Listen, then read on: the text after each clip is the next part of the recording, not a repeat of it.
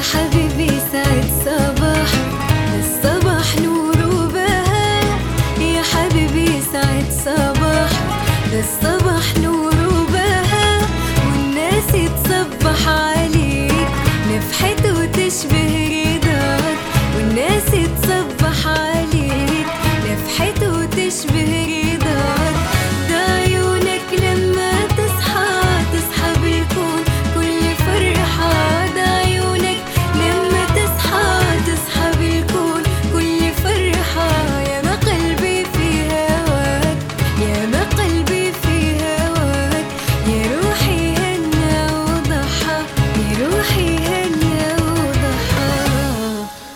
صباح الخير يا عدن.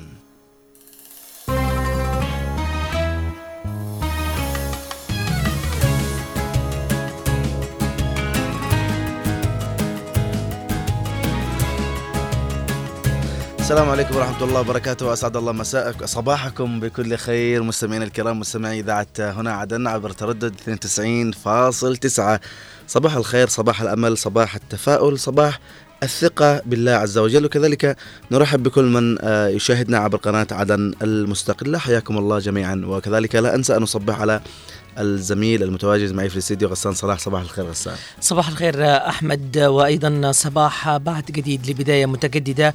فأطرح ثوبك القديم وألبس لصباحك الجديد ثوبا آخر. صحح أخطائك وتطلع إلى يوم مشرق تكون فيه صادقا مع قلبك وعقلك. كمان غسان لا ننسى أن نصبح على الزملاء المتواجدين معنا في ال control. الزميل آه، من الإخراج الهندسة الصوتية خالد الشعيبي ومن الإخراج التلفزيوني أحمد محفوظ. ولا ننسى الزميل في قسم آه، ال play out شريف ناجي. كذلك آه، نصبح على كل من يستمع لنا الآن في السيارات في النساء اللي يصلحوا ال- الصبوح الآن القراع يعني في المطابخ اللي متوجهين للدوامات اللي ابتدى يومه كذا بتفاؤل وأمل جديد وصباح جديد الساعين على الرزق اللي ذاهبين الآن لأشغالهم آه، على أسرهم آه، يعني تحية لكل من يستمع لنا الآن.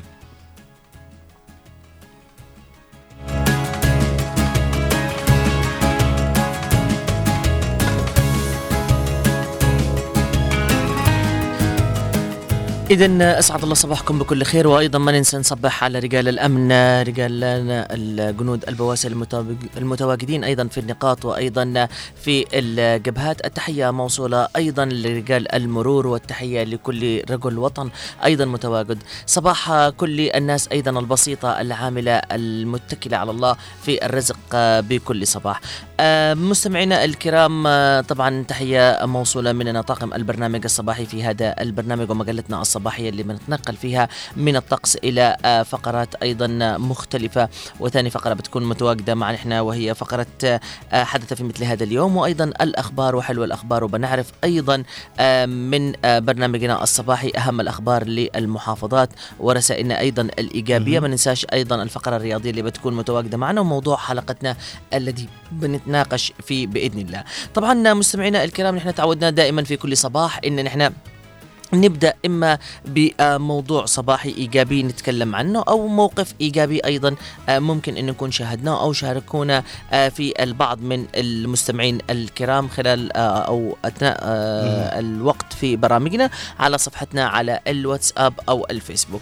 طبعا موقف إيجابي لهذا اليوم اولا التحية موصولة إلى يعني زي ما نقدر نقول دكتور البساطة ودكتور الغلابة واللي ما لهمش نقدر نقول أي حد في الحياة واللي للأسف الشديد يعني يعني صدموا في واقع الحياة هذه اللي نحن عايشين فيه مع العلم إن نحن المفروض إن نحن ننقل صورة إيجابية بالرفق بالحيوان. طبعا التحية موصولة إلى الدكتور البيطري الذي آه آه أنا بتكلم عنه اليوم هو تقريبا من أبناء الشيخ عثمان. عنده آه عيادة آه متخصصة للحيوانات ويتعامل معهم بشكل كبير جدا. طبعا الدكتور هذا تقريبا البعض في منطقة الشيخ عثمان أو الأغلبية يعرفوه والبعض يعرفوه من المناطق الثانية. الدكتور هذا أحمد آه يعني الشيء الحلو الذي في بو إنه مش دكتور فاتح العيادة فقط للناس اللي يجوا عندهم. من محبي آه، تربية الحيوانات مثل القطط وكذا آه، فقط يعني يتفقد الحيوانات أو آه، يعالجهم أو أي شيء لا الدكتور هذا متخصص إنه أي قط ممكن في الشارع أو بس مثلا معرضة لحادث دهس في السيارة أو ممكن تكون تعبانة أو معرضة مثلا لصدمة معينة يعني نتيجة حجر سقط. عليها أو شيء يسيبها أو مثلا كلب متع... مريض أو مثلا يعاني من شيء معين أو مثلا حتى حادث للكلب هذا.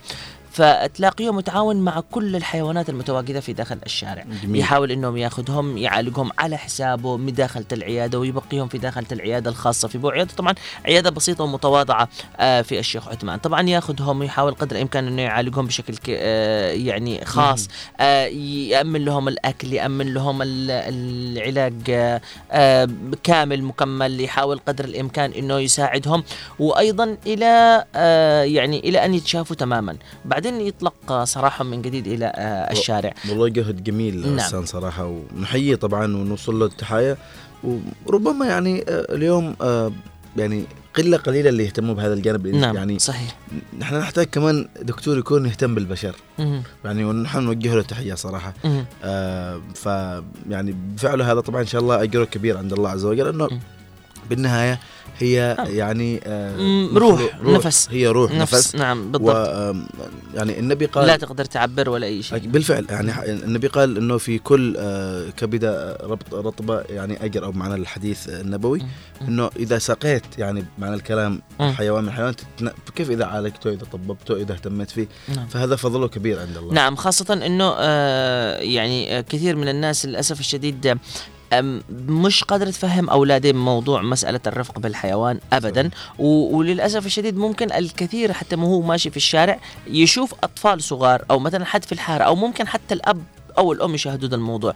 الآن أولادنا أصبحوا للأسف الشديد يخرجوا شغلهم الشاغل يلعبوا ذا اللعب يعني شغلهم الشاغل.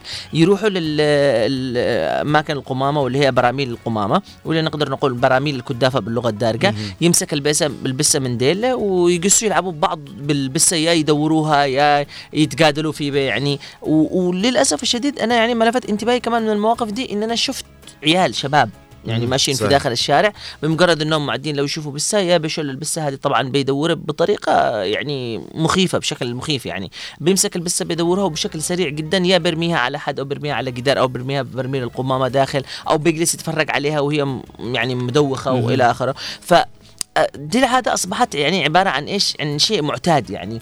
آه في جهال شغلهم الشاغل ده العصر يخرجوا يلعبوا فقط لا غير معهم حجار مزارق عصيان يا قري فوق البسس يا قري فوق البسس طريق طريق يعني- مش البسس يا غسان حتى حتى الحمير مثلا طبعا تعرف الأزمة المياه اللي. اللي, نعيشها في. في البلاد يعني ف آه، يعني تشوف إنه يحمل الحمار فوق طاقته من دباب المي.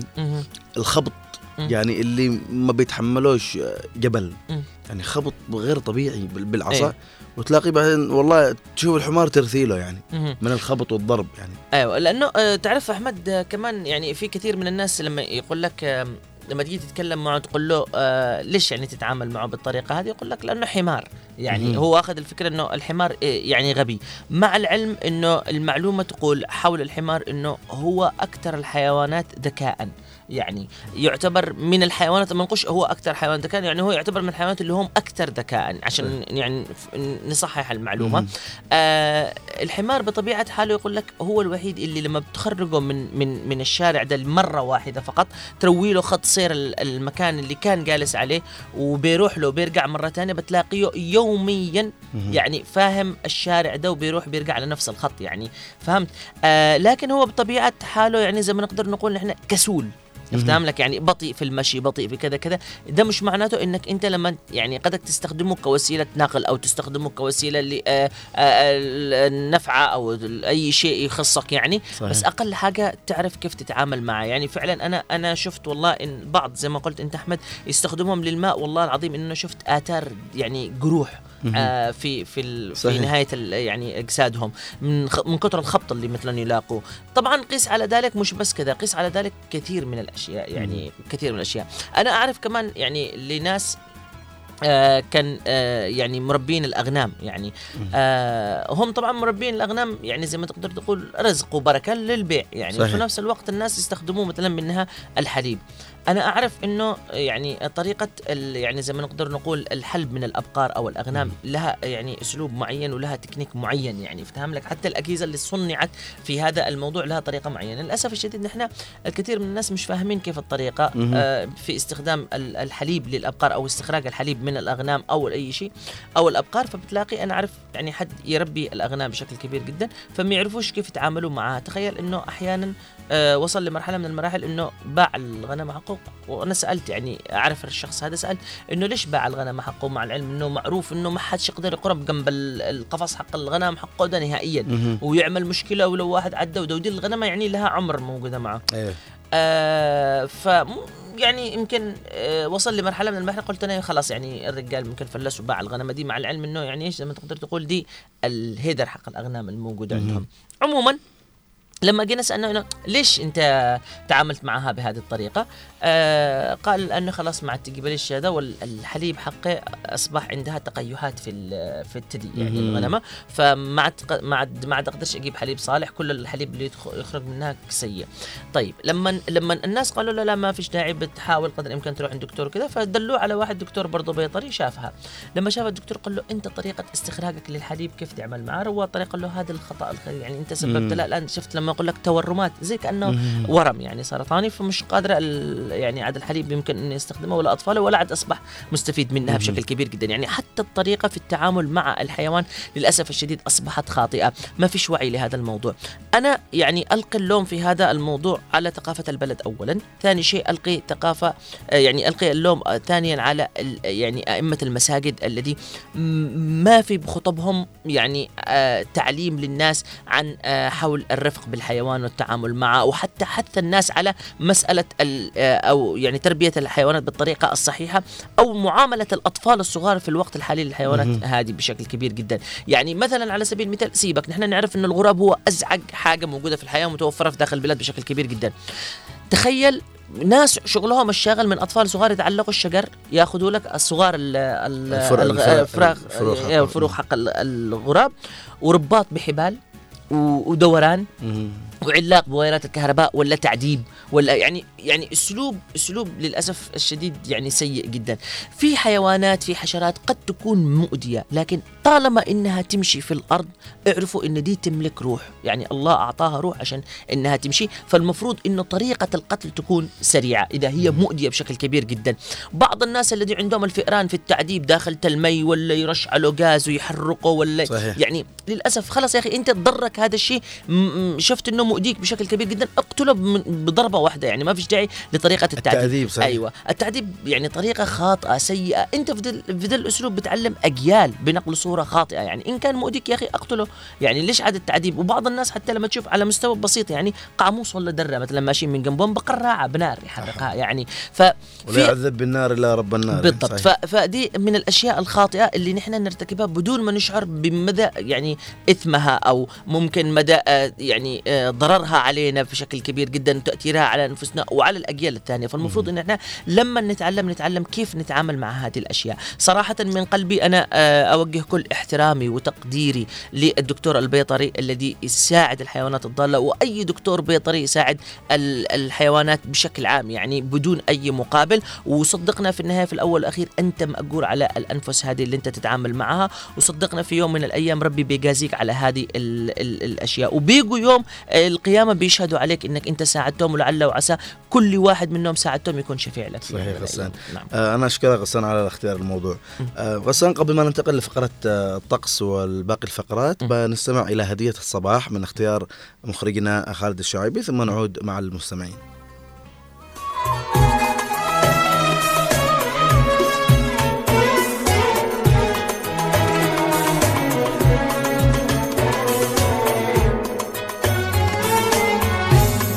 وأطل الفجر ببسمته كغريب عاد لبلدته. أشعث من طول مسيرته وغبار عاث بوجنته.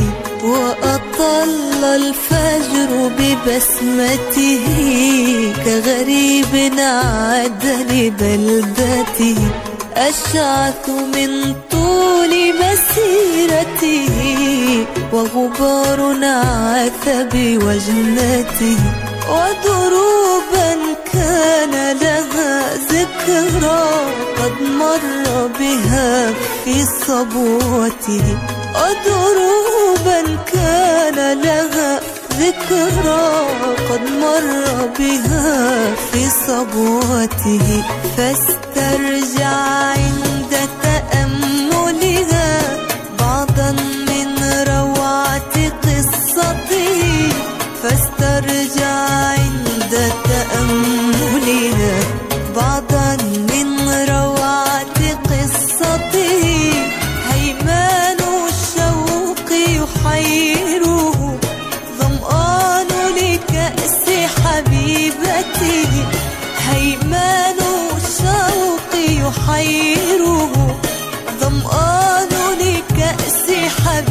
حبيبته ظمآن ظمآن ظمآن ظمآن ظمآن لكأس حبيبته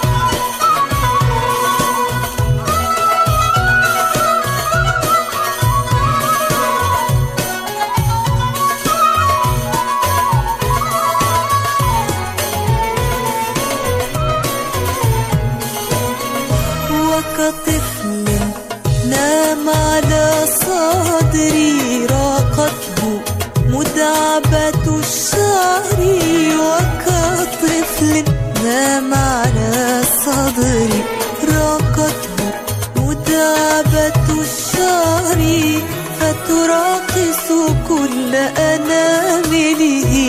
عزفا قد طاب على وتري فتراقص كل أنامله. عزفا قد طاب على وتري. وزاد العزف ليطربني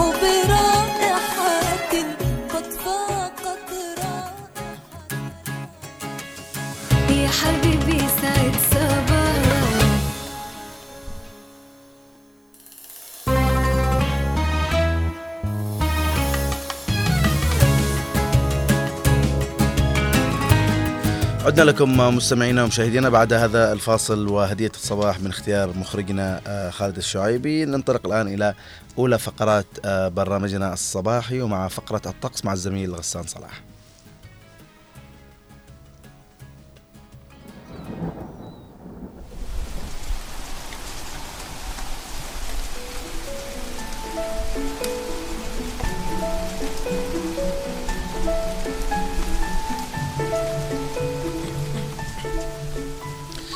صباح جميل ومشرق عليكم مستمعينا الكرام ومشاهدينا أيضا على آه، قناة عدن المستقلة وإن شاء الله بإذن الله يكون الأجواء لهذا اليوم أجواء جميلة. البداية من لحق الخضيرة صباح الخير على كل من هو آه، في لحق الخضيرة وإن شاء الله بإذن الله يكون صباحكم جميل ويكون صباحكم أيضا آه، مليء بالطقس الحلو وإن شاء الله بإذن الله تصبح تصبحوا اليوم على أجواء رائعة وخاصة إن نحن مقبلين على آه يعني فترة الصيف نقدر نقول وفترة الصيف آه، يعني آه، يعني زي ما نقدر نقول بتكون مليئة بالأمطار خاصة أنه الجو ما كانش آه، يعني في هذه الفترة باردة بشكل كبير جدا. وإن شاء الله بإذن الله الأجواء تتغير معكم وتصبح الأجواء عندكم أجواء جميلة. وإن شاء الله بإذن الله هذه السنة تصبح كمان مليئة بالأجواء الرائعة لحق الخضيرة. إذا بداية آه، منكم آه، لهذا اليوم. بداية هذا الطقس سيكون مع بداية هذا الصباح طقس نهارا صافيا مع ظهور بعض السحب المتفرقة على فترات وتكون درجة الحرارة العظمى 28 درجة مئوية. وسيكون الطقس أيضا الطقس لهذا اليوم على فترة المساء صافية لهذا اليوم ودرجة الحرارة الصغرى 20 درجة مئوية.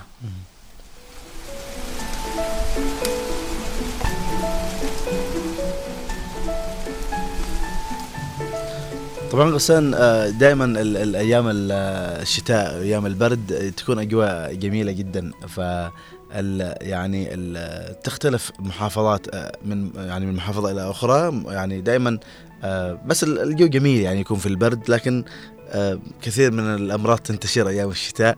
فتلاقي الناس تقول يلا متى بيخرج البرد؟ متى مش عارف إيش. فدائما أجواء الشتاء جميلة. لكن ربما آه، يعني آه، الصيف يكون أجمل ببعض أيضا نعم. آه، الطقوس اللي موجودة. اذا أحمد دعنا الآن ننطلق إلى الضالع ونشوف طقس الضالع لهذا اليوم سيكون الطقس نهارا صافيا مع ظهور بعض السحب المتفرقة على فترات وتكون درجة الحرارة العظمى 24 درجة مئوية وسيكون الطقس ليلا ضبابيا وتكون درجة الحرارة الصغرى 14 درجة مئوية.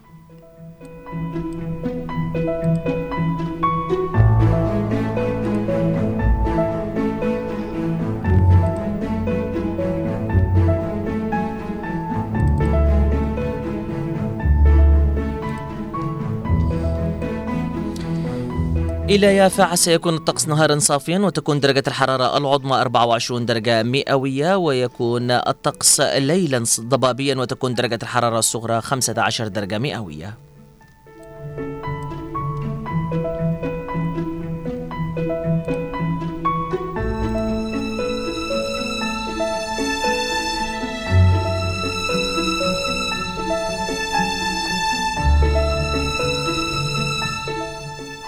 إلى أبين سيكون الطقس نهارا غالبا جزء آه غائما جزئيا وتكون درجة الحرارة عظمى 29 درجة مئوية. وسيكون الطقس ليلا غالبا غائما وتكون درجة الحرارة الصغرى 25 درجة مئوية.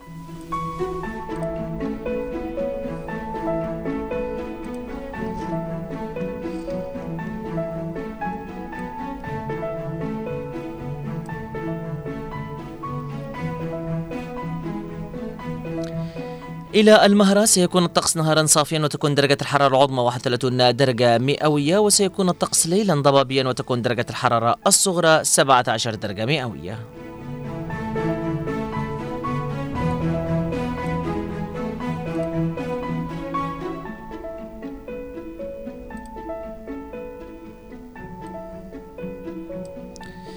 إلى سقطرى سيكون الطقس نهارا صافيا مع ظهور بعض السحب المتفرقة على فترات وتكون درجة الحرارة العظمى 28 درجة مئوية. وسيكون الطقس ليلا صافيا مع ظهور بعض السحب المتفرقة على فترات وتكون درجة الحرارة الصغرى 19 درجة مئوية.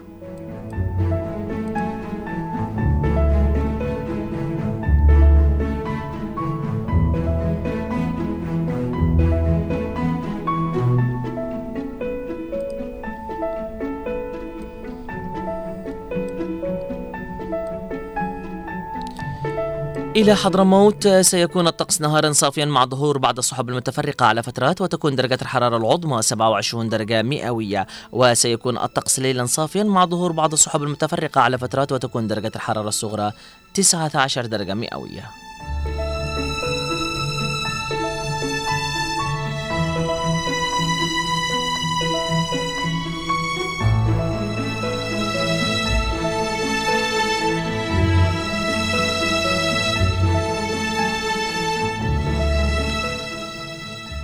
إلى عدن الحبيبة بداية هذا الصباح غيوم متفرقة ودرجة الحرارة 25 درجة مئوية ترتفع إلى فترة الظهيرة مع بقاء الغيوم المتفرقة 26 درجة مئوية تستمر بنفس الدرجة وغيوم متفرقة إلى فترة العصر.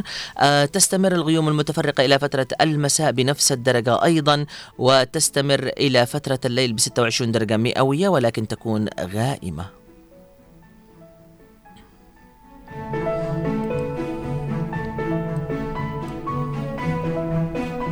الرياح في عدن صباحا شمالية شرقية 7 كيلومتر في الساعة ظهرا جنوبية 13 كيلومتر في الساعة عصرا جنوبية 14 كيلومتر في الساعة مساء جنوبية شرقية 11 كيلومتر في الساعة وليلا جنوبية شرقية 10 كيلومتر في الساعة.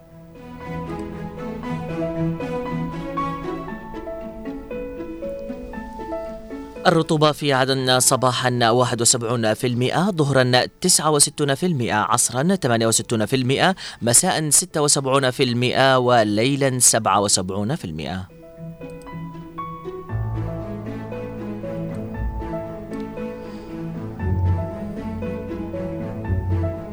ملخص النشرة من عدن الحبيبة سيكون الطقس نهارا صافيا مع ظهور بعض السحب المتفرقة على فترات وتكون درجة الحرارة العظمى 26 درجة مئوية. وسيكون الطقس ليلا غالبا غائما وتكون درجة الحرارة الصغرى 25 درجة مئوية.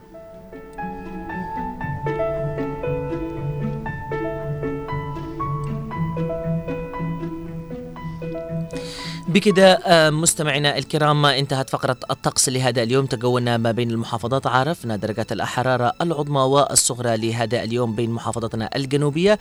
انطلاقا إلى فقرة حدث في مثل هذا اليوم بيني وبين الزميل أحمد المحضر.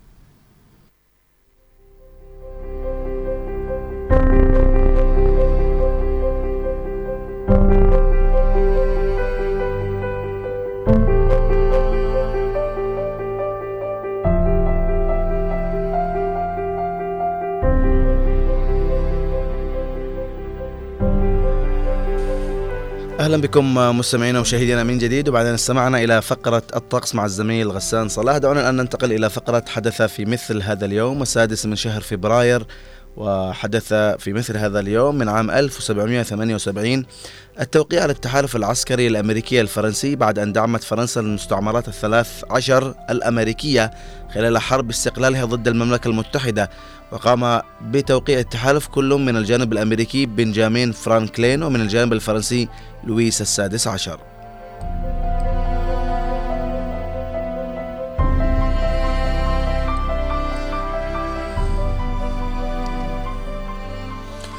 وفي مثل هذا اليوم من عام 1817 القائد الأرجنتيني خوسيه ديسان مارتين يعبر جبال الأنديز مع جيشه لتحرير تشيلي من الاحتلال الإسباني.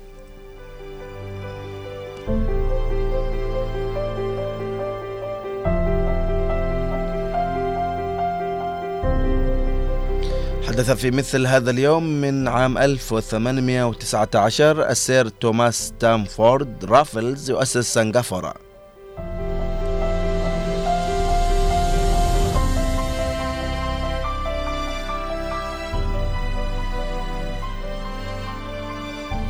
وفي مثل هذا اليوم من عام 1820 جمعية الاستعمار الأمريكية ترسل أول 86 أمريكي أسود لإنشاء مستعمرة فيها أصبح لاحقا يعرف باسم ليبيريا وذلك في بداية مواجهة لإعادة السود لإفريقيا.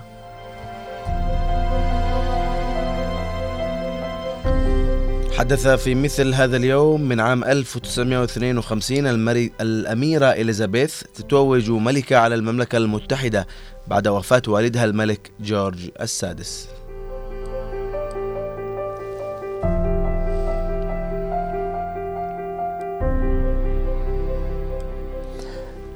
وفي مثل هذا اليوم من عام 1922 التوقيع على معاهدة واشنطن البحرية وذلك للحد من التسليح البحري لكل من الولايات المتحدة الأمريكية والمملكة المتحدة واليابان وفرنسا وإيطاليا.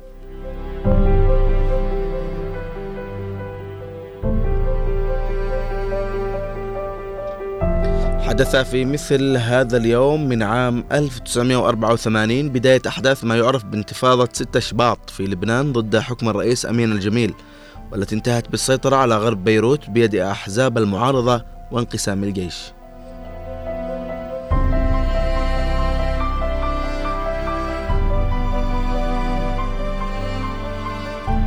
وفي مثل هذا اليوم من عام 2013 اغتيال السياسي التونسي شكري بلعيد أحد مؤسسي تيار الجبهة الشعبية.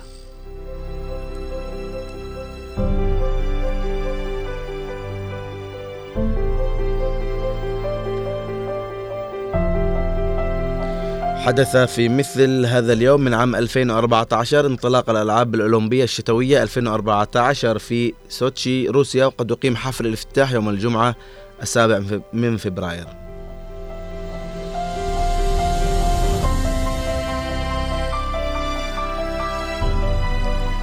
وفي مثل هذا اليوم من عام 2016 زلزال بقوة 6.4 درجات يضرب تايوان ويتسبب بمقتل 41 شخصا على الأقل.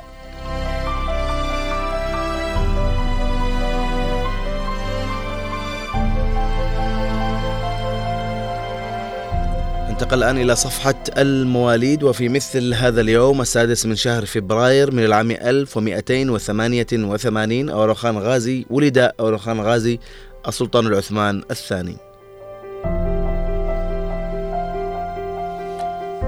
ومن مواليد هذا اليوم أيضا من عام 1664 مصطفى الثاني السلطان العثماني الثالث والعشرون.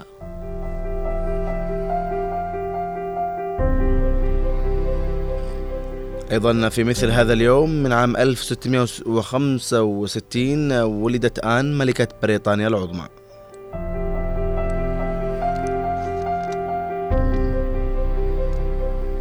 وفي مثل هذا اليوم أيضا من عام 1892 ويليام مورفي طبيب أمريكي حاصل على جائزة نوبل في الطب عام 1934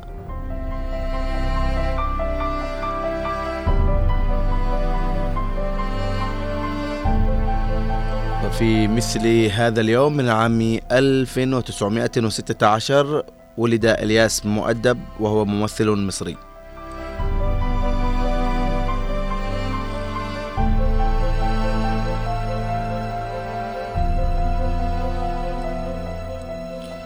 ومن وفيات هذا اليوم عام 1685 تشارلز الثاني ملك إنجلترا.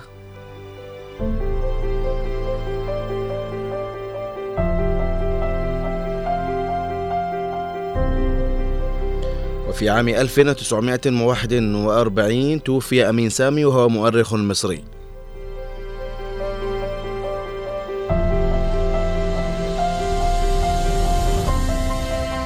وفي مثل هذا اليوم من عام 1952 جورجا السادس ملك بريطانيا.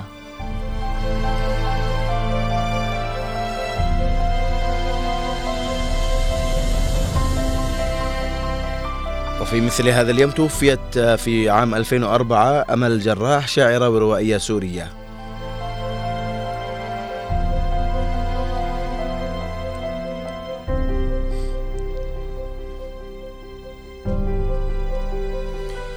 وأيضا من وفيات آه، هذا اليوم عام 2022 يعقوب الباحسين عالم مسلم سعودي من أصل عراقي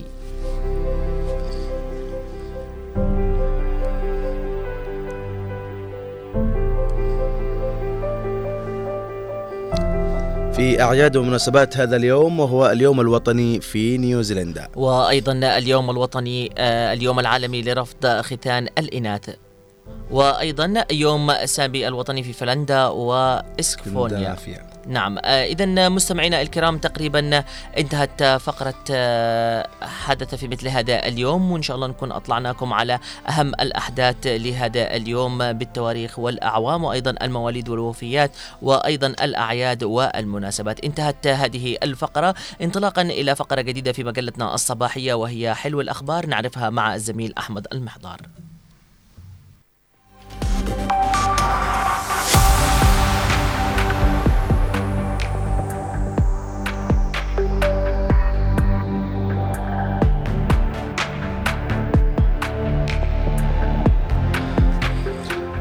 أهلا وسهلا بكم مستمعينا من جديد في فقرة حلو الأخبار ونبدأ الأخبار من آه، الموقع الرسمي للمجلس الانتقالي الجنوبي وفيه السقاف يفتتح قاعة ومسرح ثانوية عدن النموذجية بدار سعد.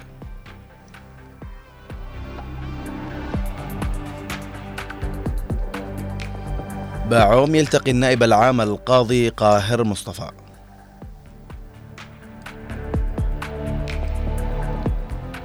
فريق الحوار الوطني الجنوبي يلتقي قيادة اللجان المجتمعية بالعاصمة عدن.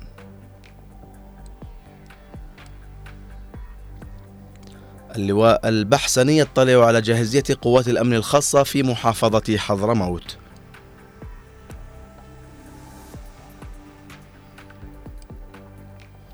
اللواء البحسني يطلع على نشاط انتقال حضرموت ويشيد بنجاح المليونية الداعمة لقوات النخبة.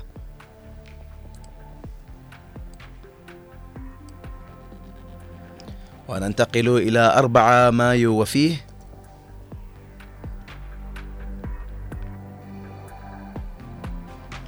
استقالات جماعية لمدراء مكاتب التربية في محافظة المهرة.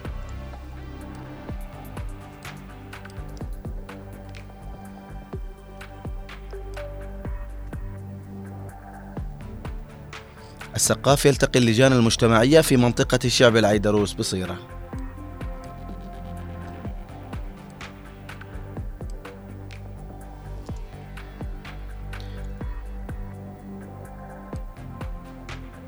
ضبط مئات الدراجات النارية في مديريات العاصمة عدن.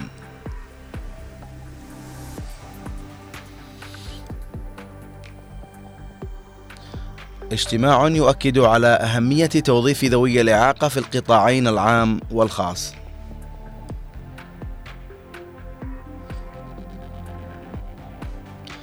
صدور قرار جمهوري بتعيين رئيس جديد للحكومة اليمنية.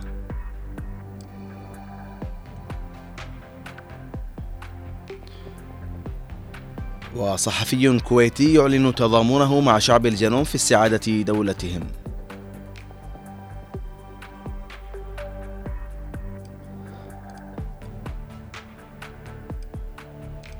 وننتقل الآن إلى عدن تايم وفيه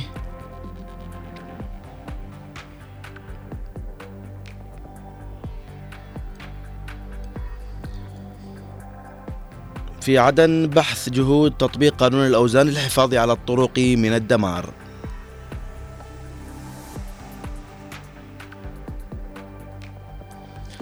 اجتماع برئاسة محافظ عدن يشدد على عدم التهاون في تحصيل الإيرادات.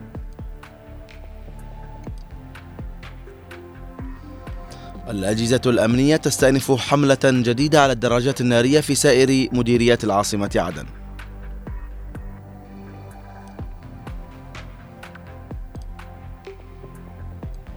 وننتقل إلى عدن 24 وفيه تنفيذية انتقالية البريقة تستعرض تقرير النزول الميداني لأسواق المديرية.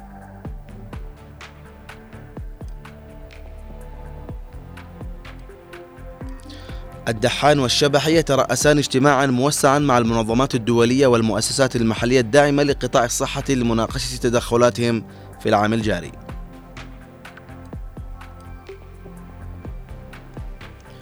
محافظ حضرموت يبحث فرص تطوير قطاع التعليم الفني والتدريب المهني آه،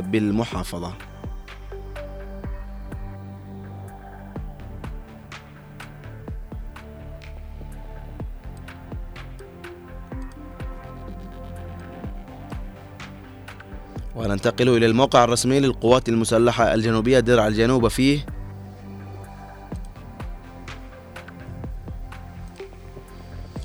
قواتنا المسلحة في جبهات شبوة الحدودية انتصارات عظيمة ومعنويات عالية.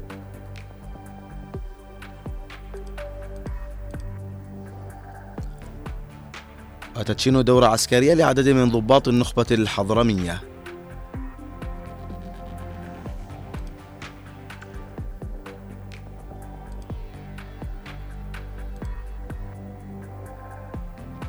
واللواء البحسني يطلع على نشاط انتقالي حضرموت ويشيد بنجاح المليونية الداعمة لقوات النخبة.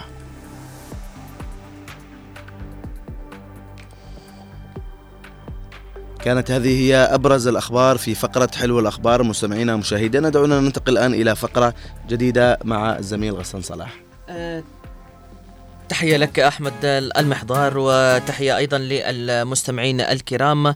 تقريبا انتهت فقرة حلو الأخبار لهذا اليوم. كان من المفترض أن نكون قد وصلنا إلى محافظة من محافظات الجنوبية وتواصلنا مع الزميل عبد الله الضبي ولكن في ظروف معينة تقريبا مغلق التليفون عليه. ولكن إن شاء الله بإذن الله بنتواصل معه في الأيام القادمة وبنعرف أهم الأخبار في محافظة أبين إذا مستمعينا الكرام إلى آه، فقرة آه، جديدة آه، بننطلق فيها إلى النشاط والحيوية ولكن قبل ما ننطلق إلى النشاط الحيوية دعونا أصبح على كل الناس اللي تسمعنا من بداية الصباح. شكرا لكل الناس المتفاعلة معنا. والبداية بالدكتور محمد اليافعي الذي قال في بداية الصباح صباح الخير لمن ألقت الدنيا في طريقه عقبة فعبر فيها وفوقها. توكل ملهما لغيره ومؤكدا أن نهاية السعي وصول. اللهم لطفا ومددا بمن يغ يغمر أيامنا وحزن منك يصرف عنا شرور الحياة.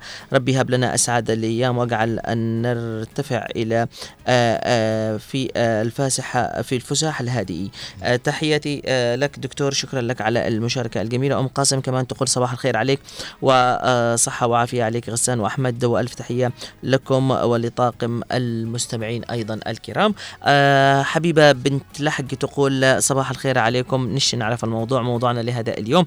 إن شاء الله بإذن الله بنتناقش فيه عن آه، موضوع آه، ما الذي ممكن أن نورثه لأبنائنا. طبعا مستمعينا الكرام نحن تنقلنا في الفقرات مع بداية هذا الصباح من فقرة آه، الطقس إلى فقرة الأخبار وحلو الأخبار وأيضا حدث في مثل هذا اليوم. موضوعنا لهذا اليوم في الساعة الثانية بنتكلم ما الذي نورثه لأبنائنا لأنه في أشكال كثيرة للورث الذي ممكن أن نتركه لأولادنا ولكن الورث الحقيقي ما هو؟ سنعرفه في هذا في هذه الحلقة إن شاء الله.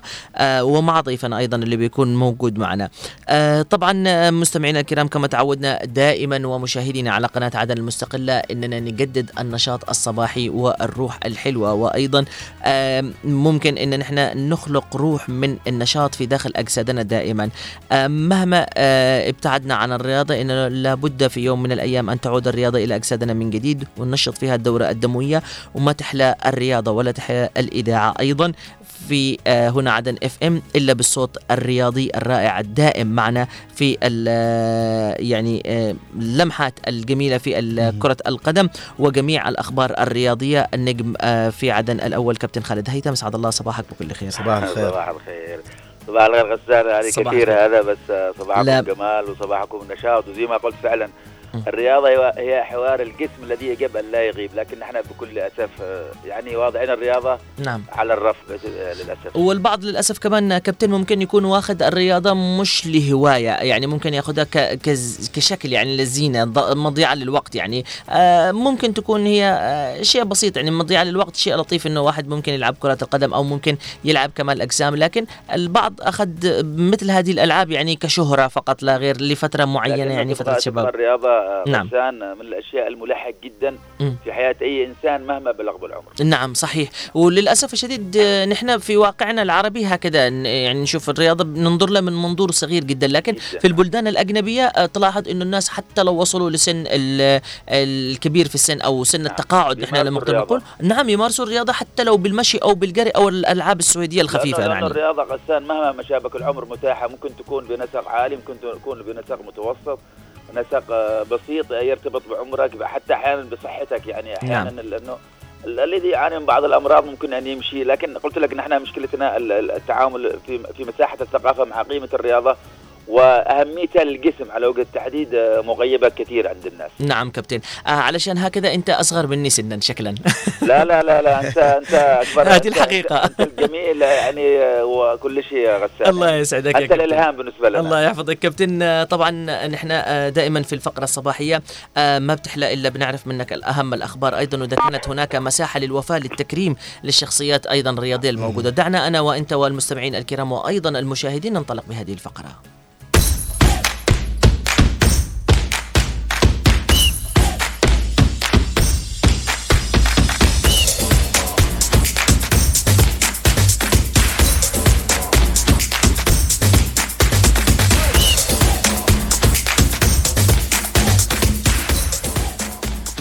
صباح الخير كابتن كيف حالك؟ يعطيك العافية ونبدأ بمساحة الوفاة لهذا اليوم. لكم أكيد أحمد يعني. الله يحفظك كابتن. الأسبوع الماضي ما التقيناش لكن صباحنا يتجدد بمحبة وخير أنتم وكل من استمع لنا عدد نعم. كابتن نبدأ بمساحة الوفاة لهذا اليوم. نعم أحمد أكيد نجدد الصباح. اليوم في مساحة الوفاة نتحدث عن الكابتن فضل عبد الرحمن نورقي في الذكرى السادسة لرحيله لاعب نادي الأحرار. نادي التلال أيضا آه، لعب كرة القدم بألوان الجيش آه، هو حوار جميل أمتد لي سنوات طويلة جدا. شخصيا ارتبط بهذا الاسم آه، قبل أن توفى الأجل هو كان مساعد مدرب في نادي التلال لسنوات طويلة. واسم قدم هوية الالتزام. وأنا أقول الالتزام للدور الرياضي البعض يصل إلى من عرق ويغادر المشهد. هذا الرجل رحمة الله عليه فضل النور الذي كان توفى الأجل طبعا في فبراير 2018 التزم لدور رياضي استمر في مساحة مفتوحة العطاء مفتوحة العلاقة مع الآخرين وتحديدا من بوابة ناديه الأول طبعا نادي التلال وبالتالي أكيد نترحم عليه نتذكر مشواره الجميل نتذكر حتى سلوكه البسيط في التعامل مع اللاعبين أيضا علاقته بالكل آه، صغيرة وكبير مع المدرب مع الإدارة مع اللاعب حوار جميل حقيقة. آه، في بعض الشخصيات آه، غسان وأحمد تمتلك رونق خاص لا يمتلكه الآخرين وهذا حقيقة ما كان يعبر عنه فضل النورقي من خلال دوره كمساعد مدرب كموجه كتربوي كأب كصديق للجميع. أنا شخصيا أتحدث عن هذا الإنسان وأنا يعني شفت هذه المزايا من خلال تعاملي معه في سنوات كرة القدم وبالتالي نحن نترحم على فضل عبد الرحمن النورقي طبعا أبو علاء في الذكرى السادسة لرحيله إلى جوار ربه الكريم. نعم عليه رحمة, آه عليه رحمة الله والله يرحم من آه من أمثاله أيضا من الرياضيين. كابتن آه، نحن نعرف أنه آه يوم الاثنين الموافق 5 فبراير 2024 دشن آه دوري الفقيد القائد آه مالك محمد قاسم الزبيدي بحضور رئيس المجلس الانتقالي لمحافظة الضالع العميد عبد الله مهدي آه وعبد الواسع صالح مدير عام مديرية الضالع. حدثنا عن هذا الدوري كابتن. شوف حقيقة يعني غسان عندما نتكلم عن الضالع بأمانة يعني بأمانة م. يعني آه، أرض بتدافع عن الهوية بمعركة شرسة مستمرة مع الحوثيين لكن كرة القدم والدور الرياضي والدور المجتمعي مستمر آه، في صلب هذه المدينة. وبالتالي مثل ما قلت أنت كان انطلاق دوري الفقيد القائد طبعا مالك محمد قاسم الزبيدي بحضور رئيس المجلس الانتقالي هناك في الضالع عبد الله مهدي وأيضا عبد الواسع صالح مدير عام المديرية. مباراة جميلة طبعا جمعت آه، فريقي طبعا زبيد وفريق أنصار جبار ضمن الدوري. وبالتالي الدوري مثل ما قلت أيضا هو يقام برعاية خاصة من الرئيس القائد عبد بن قاسم الزبيدي أيضا إشراف مكتب ودائرة الشباب هناك. حديث ينتمي إلى قيمة أن تكون هناك رياضة في مثل هذه المواعيد مواعيد للوفاة مواعيد الانتماء إلى تضحيات قدمت في صلب هذه الأرض الجميلة. وبالتالي الحوار في في محطة البداية في دوري طبعا مالك الزبيدي. انتهى بتعادل الفريقين بهدفين لهدفين. نحن بإذن الله تعالى غسان سنتابع وأحمد مجريات الدوري في الأيام القادمة. بإذن الله. كابتن إلى الرياضة إلى قريبة إلى قلبي واللي ما مارستهاش ابدا وهي التنس. أه حددنا عن البطولة للتنس في العاصمة عدن. نعم، طبعا إحنا دائما سعداء أنه نادي التنس العدني على وجه التحديد باعتبار أنه آه، أحمد وغسان هو تاريخ لرياضة عدن باعتبار أنه دائما أقول أنه عندما تتحدث عن 1902 إلى إلى حد اليوم بتتحدث عن مشوار طويل آه، هناك في التزام للأدوار الهوية لهذه النادي الذي ينتمي أيضا إلى عدن وبالتالي البطولة طبعا التاسعة للتنس في نادي التنس العدني انطلقت آه، طبعا بحضور كم من الشخصيات آه، عدد من النجوم مباريات كانت شهدت أربع لقاءات طبعا تنافسية في فئة فردي الممتاز وأيضا في فئات الناشئين. حديث ممتد طبعا في المنافسات ما بين النتائج والأمنيات و الحرص على أنه كل لاعب يريد أن يذهب إلى ما هو أبعد. نحن أكيد سعداء أنه هناك تجديد للعلاقه ما بين التنس الأرضي في عدن الجميلة مع اللاعبين الصغار والكبار والمخضرمين. أكيد أنه حوار مفتوح على ممر جديد لهذا الكيان الرياضي. نحن سنتابع المعطيات في قادم الأيام. طبعا آه، كابتن آه، هناك تقارير إعلامية آه، تكشف عن تطور مفاجئ في مصير الإيطالي روبرتو مانشيني مدرب المنتخب السعودي بعد تقارير التي ربطته بالرحيل. نعم أحمد الان تعودنا هكذا في دول الخليج على وجه التحديد إنه ليس هناك صبر على المدربين عندما يفشلون. فشل ذريع. روبرتو مانشيني نجم إيطالي كبير درب المنتخب الإيطالي توج باليورو لكن مع المنتخب السعودي كان هناك من يتوقع إنه هذا المدرب سيفشل. وفعلا فشل في كاس آسيا عندما خرج أمام كوريا بركلات الترجيح. نعم كوريا منتخب قوي منتخب متمرس لكن في الأخير الإمكانيات ووجود المنتخب في كأس العالم والأشياء التي ترتبط بالأسماء كان الكل يمني النفس إنه المنتخب السعودي يعود إلى التتويج بكأس آسيا لكن خيبت الآمال وبالتالي خسر المنتخب السعودي وغادر المشهد. كان هناك حديث وردة فعل من الشارع الرياضي إنه مانشيني سيغادر طبعا الألوان الخضراء ربما يعود لايطاليا لكن أمس في هناك تأكيد إنه من خلال برنامج تلفزيوني أكد أنه ربما هناك كان محاولات لاستعادة رينارد الفرنسي ذهب لتدريب منتخب سيدات فرنسا لكن يبدو أنه روبرتو مانشيني آه، سيظل باق طبعا مع الأخضر السعودي لكن قد تظهر هناك معطيات جديدة لكن في مشهد الأمر أنه السعوديين حتى اللحظة يتمسكون بمانشيني نحن لنا معطيات جديدة في قادم الأيام. بإذن الله تعالى. ونجم اتحاد جدة السعودي آه، بنزيما. آه، نعم نعم. إيش خبره؟ بنزيما. بنزيما حديث آه، مفتوح مع كرة القدم وحقق كل شيء طبعا. وبالتالي هكذا أقول علاقة سيئة هكذا بدأت ما بينه وبين المدرب الجديد طبعا جاياردو طبعا الأرجنتيني الذي قال تصحيح دفة الاتحاد. يبدو إنه هناك خلاف وما شابه كان هناك حديث إنه بنزيما سيرحل عن الاتحاد السعودي بعدين جاء طبعا بعقد خرافي لكن يبدو إنه التقارير الصحفية أكدت إنه بنزيما أمس كان موجود في تمارين الاتحاد وبالتالي قد يكون هناك يعني سد حل للفجوة ما بينه وبين المدرب. قد يبقى بنزيما قد يغادر الأيام باذن الله تعالى القادمه ستكون حبلى بكثير من الأشياء. نحن أكيد لها بالمرصاد سنتابعها ودائما لنا حديث على هنا عدن. نعم آه كابتن طبعا لعشاق آه مانشستر سيتي. آه طبعا أمس كان في مباراة وقلبت الطاولة وتفاجأ الجميع من هذه المباراة. حدثنا عن هذه المباراة كابتن. نعم غسان في بعض الأمسيات تشعر أنها أمسية هكذا لأجل نجم معين. هكذا أمس المباراة ما بين مان سيتي وبرينتفورد طبعا في الجولة 23 من الدوري الإنجليزي الممتاز. كان برينتفورد تقدم بهدف الدقيقة 21 عن طريق نيل موباي لكن في الأخير أنه الإنجليزي الجميل فودن بقدمه اليسرى الجميله أيضا ظهر في يومه في ليلته. سجل ثلاثية هاتريك وبالتالي مان سيتي يدخل عمق المنافسة باعتبار أنه استعاد الوصافة ب 49 آه، نقطة وبالتالي بفارق الأهداف عن الأرسنال. نتحدث عن آه، فريق قوي شخصية قوي مدرب قوي نجوم آه، منظومة. كل هذه الأشياء هي ما يعني يتميز به مان سيتي. الحديث المفتوح مع باقي تفاصيل الدوري الإنجليزي. دائما غسان أنا وأنت وأحمد على اثير عدن نعم كابتن. نعم كابتن يعني دائما الرياضة هي آه، محطة كبيرة لل يعني آه، للانطلاقة. آه، يعني نتحدث اليوم يعني هناك أخبار جديدة في منافسات الدوري الإيطالي. نعم في الدوري الإيطالي طبعا نحن كنا نتحدث عن روما عندما تم فسخ عقد مورينو.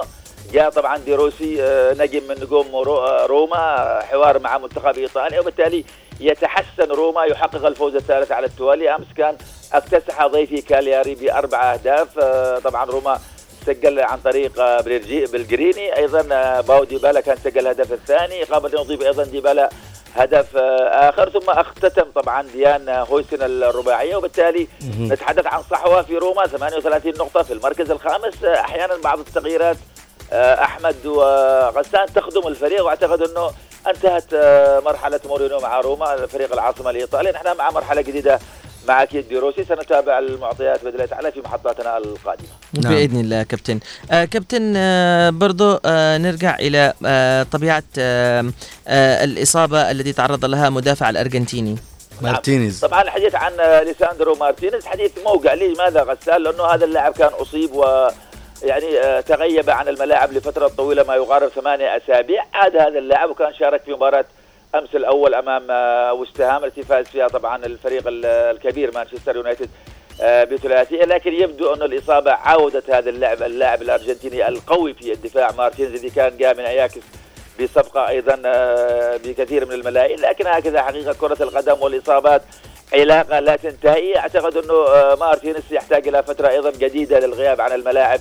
الغياب عن ألوان مانشستر يونايتد. نحن أيضا نتمنى لهذا اللاعب باعتبار إنه نحن نحب نشاهد كل اللاعبين المتميزين على خارطه كرة القدم الأوروبية والعالمية. يعني بالأمنيات لهذا اللاعب ننتظر الكشف عن آه، كم سيغيب عن الملاعب. هل أسابيع هل أشهر؟ كل هذه المعطيات ستكون ستكون حديث منتظر لي أنا وأنتم في صباح الخير يا عدن. الله يحفظك يا كابتن. كابتن مباريات اليوم آه، يعني توقيت مباريات في كأس آسيا وكأس أسبانيا. نعم لدينا مباراتين نستعرضهم. أحمد لا غسان وأحمد لكن في الاخير إنه في السادسة في بتوقيت عدن الحبيبة في مساء هذا اليوم. لدينا مباراة منتظرة. طبعا كوريا كانت أقصت المنتخب السعودي. اليوم الأردن يحمل تطلعات العرب. بمعنى أنه نمني النفس هكذا أن الأردن اليوم يكون في ذوب الجميل. وأن يفوز على كوريا ويتأهل إلى نهائي طبعا كأس آسيا. أمنيات كرة القدم تدل تظل أمنيات لكن واقع الملعب شيء مختلف. أيضا اليوم لدينا في كأس أسبانيا في الحادي عشر أيضا بتوقيت الحبيبه عدن ريال مايوركا ريال سوسيداد أكيد وامنيات أيضا الذهاب إلى نهائي البطولة.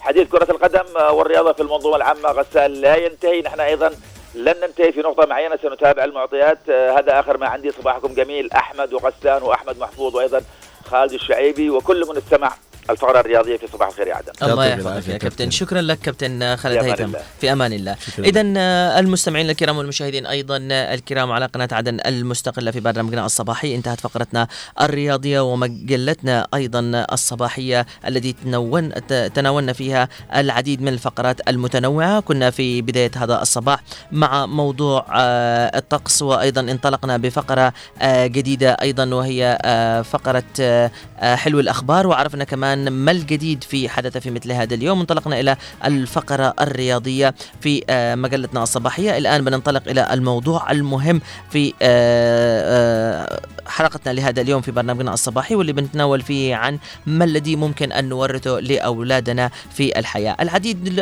ربما يرى أن الورث هو عبارة عن المال والبعض يرى أن الورث هو عبارة عن الأخلاق والبعض يرى أن الورث هو عبارة عن أشياء ممكن تكون في الحياة من قبل الأسرة من طباع.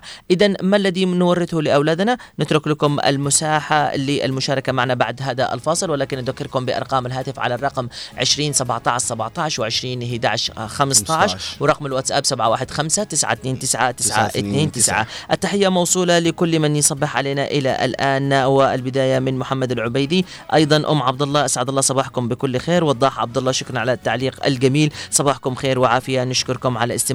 الدائم لنا في برنامجنا الصباحي وإن شاء الله بإذن الله يكون آه، يومكم جميل. نعم غسان لا أنسى كمان أصبح على خالي آه، آه، محمد صالح المحضار اللي يعني رسل لي رسالة. يعطيك العافية يا خال. الله يحفظك. آه إذا شكرا لكل الناس محبي هذا البرنامج الصباحي. مستمعينا الكرام دعونا ننطلق إلى آه فاصل آه بسيط من اختيار المخرج الرائع خالد الشعيبي آه في هذا البرنامج الصباحي. ثم نعود إلى موضوعنا الأساسي اللي بنتكلم عليه. وإن شاء الله آه نشوف مشاركتكم معنا وتفاعلكم الدائم في هذا البرنامج. فاصل قصير ونعود.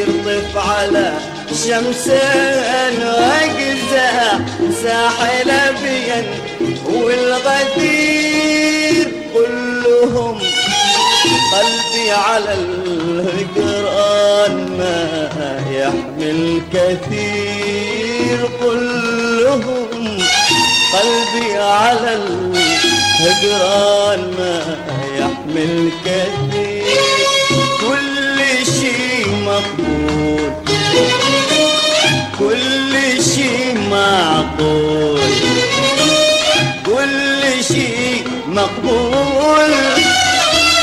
كل شيء معقول. كل شيء كل شيء كل شيء كل شيء إلا براقك يا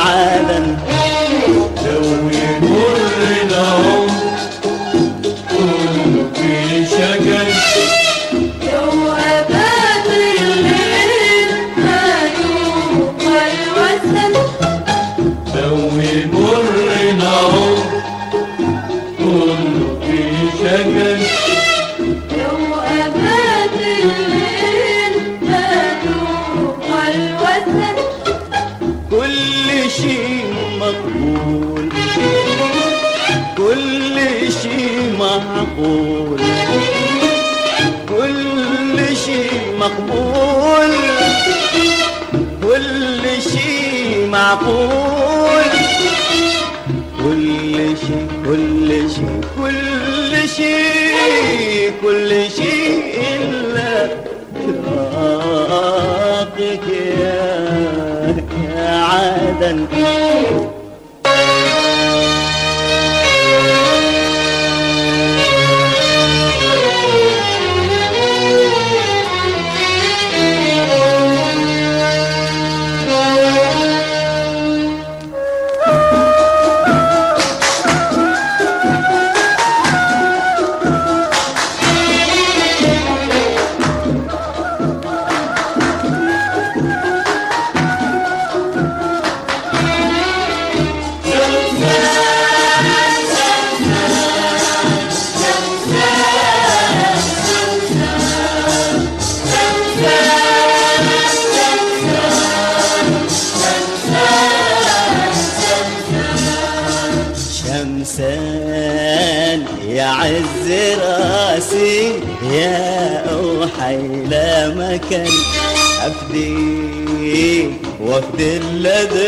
والهو سفوحك سكن.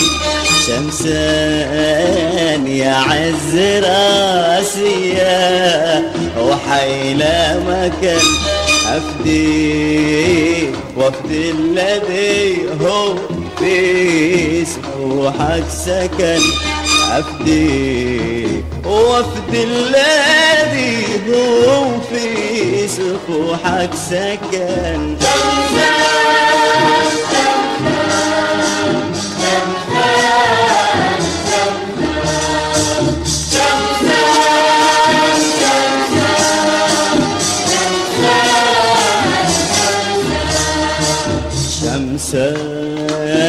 يا عز راسي وحي أفديك وافدي الذي هو في سفوحك سكن أفديك وافدي الذي هو في سفوحك سكن. مشتاق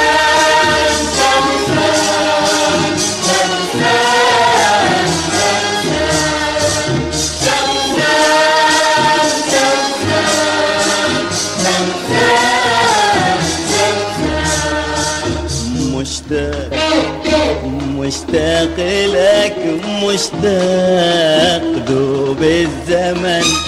مشتاق مشتاق لك مشتاق دوب الزمن. الله الله الله الله الله الله يجمع شملنا يا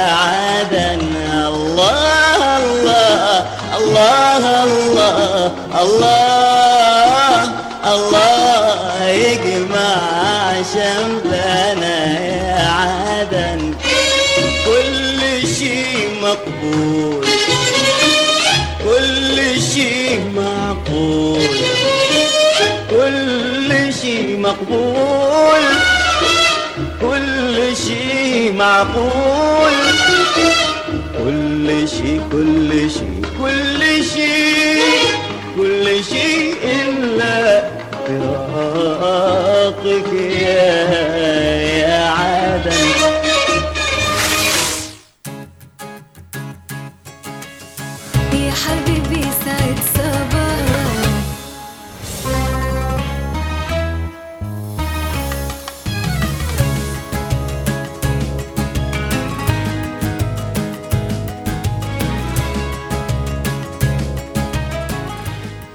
عدنا لكم مستمعينا الكرام من جديد بعد هذا الفاصل ونبدأ فقرتنا الصباحية وموضوعنا لهذا اليوم الذي نتكلم فيه ما الذي نورثه لأبنائنا. أشكال الورثة عديدة عند الأسر لأولادهم. يعتبر موضوع الوراثة من المواضيع الحياتية الجديرة بالاهتمام ونعني بالورث. هناك جميع أصنافها وميزاتها المحسوسة والملموسة منها والمتغيرة وغير القابلة للتغيير، فبعض القضايا الوراثية قد لا تقبل التغيير كالطوال والقصر والنظر وضعف العقل. فالطفل المجنون الذي يولد مع أبوين مجنونين قد يظل مجنونا مدى الحياة أو حمقا آه، بليدا وقد لا تؤثر هذا سلبا على التربية. وأيضا آه، هناك أمراض ممكن أن تنقل من الآباء إلى الأبناء كاستعداد فقط مثل السل. فالطفل الذي يولد من أبوين مصابين بمرض في هذا القبيل قد يلازمه المرض إذ تربى آه، في حياته إما إذا خضع لمراقبة طبيبة آه، طبيب دقيق في بيئة صحية جيدة فما آه، بإمكانه يعيش متمتعا بصحة وعافية مدى الحياة.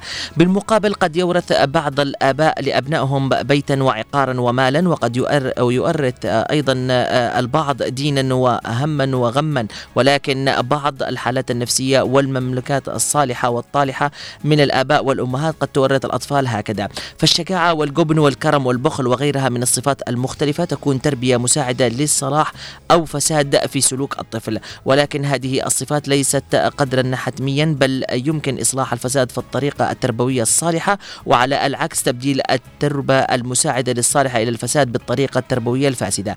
أجل آه، إن هذه الصفات ليست قدرا حتميا كدقات القلب أو دوران الدم في الجسم أو التنفس لأن جانبا من القضاء والقدر تابعة لإرادتنا واختيارنا. فإذا استطعنا أن نستغل استغلالا حسنا تكون النتيجة حسنة والعكس صحيح أيضا. العديد من أشكال الورث عند الأطفال ولكن علشان نعرف أكثر ما الذي ممكن أن نورثه لأبنائنا بالشكل الصحيح نعم. دعونا أنا وأحمد المحضار. نعم غسان. آه، يسعدنا أن يكون معنا آه، عبر الهاتف الأستاذ سعيد صلاح مدير مدارس نجيب السلامي فرع البنين ومدير منتدى شباب عدن الثقافي. صباح الخير أستاذ سعيد يعطيك العافية. صباح النور وأسعد الله صباحكم. وبإذن الله تعالى نكون مشاركتنا معكم فعاله. بإذن الله تعالى. شكرا لك أستاذ سعيد. وحقيقة اليوم يعني الحديث عندما البعض عندما يعني يستمع إلى مسألة آه، الورث يعتقد أن كل الورث مال. لكن ربما آه، اليوم ما هو الورث الذي نحتاجه اليوم في مجتمعاتنا أستاذ سعيد؟ هو الورث جزء منه المال فقط. نعم. وإنما ال- الذي أمرنا ديننا الحنيف هو الأخلاق. أمرنا ديننا الحنيف أولا أن نعلم أبناءنا على موروثاتهم التي ورثوها عن دينهم الحنيف ومنها أولا في صلتهم في أرحامهم عندما يتواصل الأبناء مع إخواتهم وبعد ذلك مع المجتمع المحيط به ومع الأسرة الكبيرة ومع قبيلته وهكذا هذه من أهم الأشياء والموروثات التي ورثنا ديننا الحنيف. في مسألة صلة الأرحام فصلة الأرحام الآن وخصوصا بسبب هذه الوسائل وسائل التقاطع نسميها دائما صار هناك فجوة كبيرة ما بين الأبناءنا وما بين أهاليهم ما بين الأعمام وما بين الخالات وغيرها من آه، أرحامهم صارت هناك فجوة كبيرة بسبب هذه الوسائل. وإنما وجدت هذه الوسائل من أجل أن ت- ت- تعين الإنسان وتسهل له وسيلة التواصل. لكن صارت آه، مسألة تقاطع.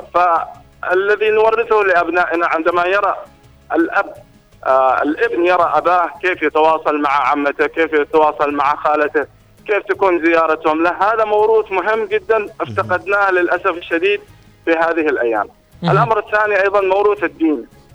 موروث الدين قال بعض العلماء ال- الابن لا يستمع إلى الكلام الذي تقوله وإنما يؤثر فيه أفعالك. إن كانت أفعالك هذا ما. تقول له اذهب مثلا إلى الصلاة تقول نذهب معين أو يراك أنت تصلي في البيت يراك أنت تصلي في المسجد. هذه الأشياء أيضا من الأشياء المهمة جدا التي نورثها إياه القدوة يعني. القدوة. أيضا لا يرى العكس من يعني يرى الأب أو الأم تأمره بأشياء ويراه يفعل الأشياء المناقضة لها. هذه أيضا من الأشياء التي تضر كثير في شخصية الولد يصير مثل الشخصية المتناقضة. فيكون هنا مسألة مهمة للوالدين كيف يستطيعوا أن يربوا أبنائهم بأفعالهم وأخلاقهم. نعم. يرون نعم يرون الدين ويرون التربية ويرون الموروث من خلال شخصية آبائهم. وأيضا المسألة السن الصغير. في مسألة الثلاث السنوات ذكر العلماء أنه من هنا يبتدئ الطفل الصغير يرث أخلاق وصفات والديه من سن الصغير. لا يهملها الإنسان لا يهمل ولده في هذا السن الصغير لأنه يستطيع من خلال هذا السن الصغير أن يكتسب الكثير من الموروثات من والديه. صحيح تفضل. صحيح نعم. أستاذ سعيد يعطيك العافية.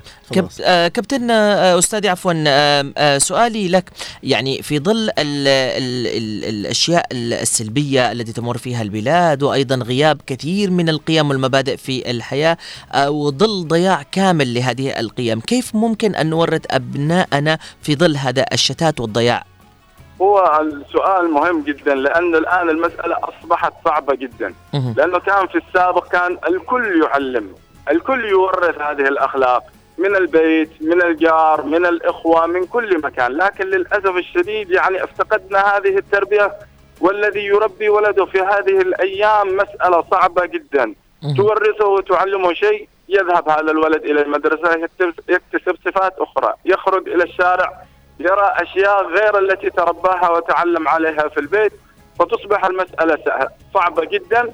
فمن أجل هكذا كان بعض العلماء يلجأ إلى الله تعالى. بعد أن يعلم ويربي ولده في البيت يبتهل إلى الله تعالى أن يعينه على مواصلة تربية ولده. لأنه يرى تناقض كثير خصوصا في الأعمار الصغيرة لما يرى كيف يتعامل بعض الأولاد مع آبائهم كيف يتعاملون مع أمور دينهم. فتؤثر هذه المسألة. لا شك أن مسألة المجتمع والبيئة المحيطة تؤثر كثير ولكن الله سبحانه وتعالى هو الحافظ. كان بعض العلماء يستودع الله ولده إذا خرج من البيت والله كفيل بأن يحفظه. نعم. نعم أستاذ سعيد. آه، رسالتك اليوم للآباء والأمهات وبشكل عام وللمجتمع بشكل عام أستاذ سعيد. آه، رسالة نوجهها لهم أن هؤلاء الأبناء أمانة عظيمة استرعاها الله علينا في أعناقنا. نتقي الله في أولادنا نتابعهم قدر م- مش من الضروري كما يفعل بعضهم يدخل في خصوصيات الولد ولكن مسألة التوجيه يجب أن تستمر. ومسألة اليأس من الطفل أو الولد يقول هذا ما في خير لا يتركها الإنسان. ربما يصطلح الإنسان في فترات عمر متقدمة أو ربما تكون حتى متأخرة ولكن لا ييأس الإنسان من آه، رحمة الله تعالى. فهناك لها موعد محدد لا يستطيع الإنسان أن يعرفه لا يأتي إلا في موعدها. صحيح. أستاذ سعيد أنا أشكرك آه، الأستاذ سعيد صلاح مدير مدارس نجيب السلامي فرع البنين وكذلك مدير منتدى شباب عدن يعطيك الصحة والعافية وسعيدين إنك تكون معنا اليوم في الحلقة. شكرا أستاذ أحمد وشكرا للمخرج وشكرا لجميع المستمعين. الله يسعدك. شكرا لك. سلمت على تواجدك معنا في هذه الحلقة. آه، زي ما قال الأستاذ آه، يعني هناك أشياء كثير ممكن أو ال- نورثها لأولادنا. آه، أهمها كان يقول إنها هي صلة الرحم هذا من أهم الأشياء وإن إحنا نعلم أولادنا كثير من القيم والمبادئ ولكن اللي يقول لك أنا أورث لأولادي الم- المال المال شكل من أشكال صحيح. ال- الورث. يعني يعني الرسالة اللي وجهها اليوم كان هؤلاء الأبناء عليهم يعني كل أب وأم يعرفوا إنه أبنائهم هذول عبارة عن أمانة موجودة عندهم ويحافظوا عليها بشكل كبير جدا وأنهم ما يدخلوا في خصوصيات أولادهم ولكن يهتموا بشكل كبير على التوجيه في آه في هذا الموضوع. يعرفوا كيف يشرفوا. آه في أشكال عديدة لكل إنسان وجهة نظر. آه دي كانت وجهة نظر الأستاذ التربوي سعيد. ولكن ربما تختلف وجهات النظر من ناحية التعليقات اللي أنا شفتها وأيضا من ناحية المتصلين. فعشان كده بنفتح باب التواصل والتفاعل معكم من وجهة نظركم أنتم ما الذي ممكن أن نورثه لأولادنا آه، أو لأبنائنا. فالعديد ممكن يقول لك يعني أنا ورثت لأبنائنا آه، المرض وممكن يقول أخذت كذا كذا فكل واحد له شكل في شكل الميراث. لكن ما الميراث الحقيقي اللي يمكن أن تتركه في أولادك؟ اذا آه، للتواصل معنا على الرقم 20 17 17 و 20 11 15 وأرقام الواتساب 71592929 صحيح طبعا صحيح. اختيارنا لهذا الموضوع أحمد للبرنامج الصباحي هو لفقدان كثير من الأشياء الموجودة في حياتنا وكثير من القيم والمبادئ التي افتقدناها والسبب الأساسي إن نحن للأسف الشديد ما ورثنا أولادنا المحبة مع صحيح. ورثنا أولادنا احترام المدرس ما ورثنا أولادنا احترام الجار ما ورثنا أولادنا عدم رفع الصوت آه، ما ورثنا أولادنا عدم التنظ- التنظيم في داخل منازلهم آه، ما علمنا أولادنا حق الطريق فكثير من الأشياء اللي المفروض إن إحنا نورث أولادنا ليس المال فقط هو الميراث الحقيقي صحيح. دعونا أستقبل اتصال آه، هاتفي من الخالة أسماء. أسعد الله صباحك بكل خير. السلام عليكم. والسلام ورحمة الله محبار هلا خالة الله يعطيك آه، العافية. آه، توريث توريث الأبناء أول العلم. يا سلام. مم. العلم نورثه لأبنائنا والترابط الأسري. مهم. والتراحم بيننا واحترام الجار والأدب. كيف التحدث مع الناس بأدب. هذا اللي- اللي- اللي نورثه لأبنائنا نعم الله يحفظك يا آه، خالة الله يعطيك العافية تسلمي شكرا. تسلمي يا خالة شكرا لك خالة آه، أسماء أضافت إنه العلم اولا قبل أي شيء وجهه نظرها إنه العلم هو أو قبل كل شيء يعني هو الميراث القوي اللي ممكن إنه آه، تسيبه ل أو أولادك آه، فيمكن هي اختارت العلم لأنه العلم فيه له أكثر من صحيح. طريقة لتصحيح صحيح النفس غسان. وتهذيب النفس بشكل صحيح كبير هي ذكرت العلم والأدب بس. صدقنا آه يعني ال ال الأدب إذا ما كانش موجود ما بيكونش بال بالفعل. مم. يعني لأنه آه ما تذكر النبي يقول أدبني أي. ربي فاحسن تاديبي بعدين يعني بعدين اقرأ باسم ربك الذي خلق. فدائما سبحان الله ال- ال- هي المجالات مجالات م- مترابطة. مم. ما فيش يعني ما فيش حلقة مفقودة. صحيح. إذا غاب الأدب بيغيب العلم إذا غاب العلم بيغيب الأدب، الادب صحيح. لأنه حلقات مترابطة. معنا اتصال؟ السلام عليكم. وعليكم السلام. أهلا يا عم صابر. عم صابر. يسعد صباحكم. وصباح ال- إن شاء الله. الله يسعدك. وصباح الصوت الجميل. أهلا يا عم صابر. تفضل يا حبيبي. الله يكرمكم وتحياتي لكم وال لكروان الإذاعة الأستاذ قيس أحمد إن شاء الله. مم. و- ولكافه طاقم ال- ال- البرنامج والإذاعة طبعا. سلمت يا حبيبي. ال- الحقيقة حول ما أدري هل هو الورث أم الإرث. مم. يعني أنتم تتكلموا اليوم حول الورث ولا الإرث؟ نحن نتكلم عن الورث. في فرق يعني أيوة، كثير ما بين أيوة. الإرث والورث نعم نعم لكن ال ال يعني كما يبدو من من من الطبيعة ويعني وما وما- ما نعيش هذه الأيام مم. إن الإرث هو السائد هو السائد طبعا مهم. وليس الورث. ألو نعم، نسمعك- معك يا عم صابر. الإرث الإرث هو السائد طبعا آه للأسف الشديد ما أرثناه لل- للأجيال القادمة سوف يكون كارثيا طبعا من جهل وفقر ومرض أما بالنسبة آه هل ما زال صوتي مسموعا لديكم؟ أيوه مسموع نسمعك نسمعك صابر. أما بالنسبة للورث فلم آه، آه، نورث لا درهم ولا دينار حقيقة بل أصبحنا نحن مظلومين واصبح ال- ال- الشارع كما ترون أصبح القلاء والبلاء أصبحت كل شيء كل ما كان آه، أدخره الشخص سوف يخرج آه، في في في ساعات أو في أيام الحقيقة. أتمنى أتمنى إنما إنما أستهدي إنما أستهدي أستطرد أن آه، مكارم الأخلاق قد كانت قديما قديما بالوراثة وليست بالتعليم. ليست بالتعليم وإنما بالوراثة. مكارم مكارم ال- الأخلاق كما قال النبي صلى الله عليه وسلم. إنما بعثت لاتمم لأتمم مكارم الأخلاق. هذا بالحقيقة يعني ما عندي هذا طبعا من قبل لكم الله يسعدك. سلمت سلمت يا عم صابر. الله يحفظك. أشكرك على آه كلامك آه ال- الجميل والموضح والرائع أيضا. آه زي ما قال آه عم آه يعني آه العم صابر قال إنه آه في كثير من المبادئ نحن ممكن فقدناها ولكن نتمنى العودة فيها. والكثير نعم. من الناس أيضا تخلط آه بين آه كثير من الأمور وأيضا زي ما قال الفرق ما بين الإرث والورث. يعني ال- الإرث هو المال اللي ممكن إنك أنت تتركه في آه، حياتك هو آه، الورث هو الورث الذي أنت إيش إيش الشيء اللي أنت بتكتسبه. يعني هو صحيح. آه، الاحترام التقدير الأخلاق ال ال يعني ال الأشياء المكتسبة عقوق الوالدين صلة الأرحام إلى آخره. واهم شيء من من هذه الأشياء. الأغلب يعني أشار إلى صلة الأرحام. اذا دعونا نقرأ تعليقات مشاركين اللي معنا على صفحة الواتساب. آه، البداية بحبيبة تقول آه الذي نورثه لأبنائنا هو احترام الكبير وعدم مخاطبته بالسوء لأنه هذا يدل على عدم التربية فذلك يجب أن نغرس في نفوس أبنائنا كل ما هو جميل آه، في الحياة. كمان وضاح آه، يقول آه، في تعليق وضاح عبد الله يقول عندما نتحدث عن ما نورثه لأبنائنا فهنا نعني المبادئ نعني المبادئ والقيم التي نعتقدها ونؤمن بها والتي ترغب في تمريرها إلى الأجيال القادمة. بعض الأمور التي يمكن أن نورثها لأبنائنا هي القيم الأخلاقية مثل الصدق والعدل والتسامح والاحترام والتعاطف والمرونة. هذه القيم تساعد أطفالنا على أن يكونوا أشخاص طيبين ومسؤولين في المجتمع. اثنين يجب أن نعلم أبنائنا قيم التعليم والمعرفة وأهميتها في حياتنا. ثلاثة المسؤولية ويمكننا تعزيز هذه القيم من خلال إعطائها فرصة القي- القيام بمهام ومسؤولية صغيرة وتشجيعهم على تحمل المسؤولية عنهم.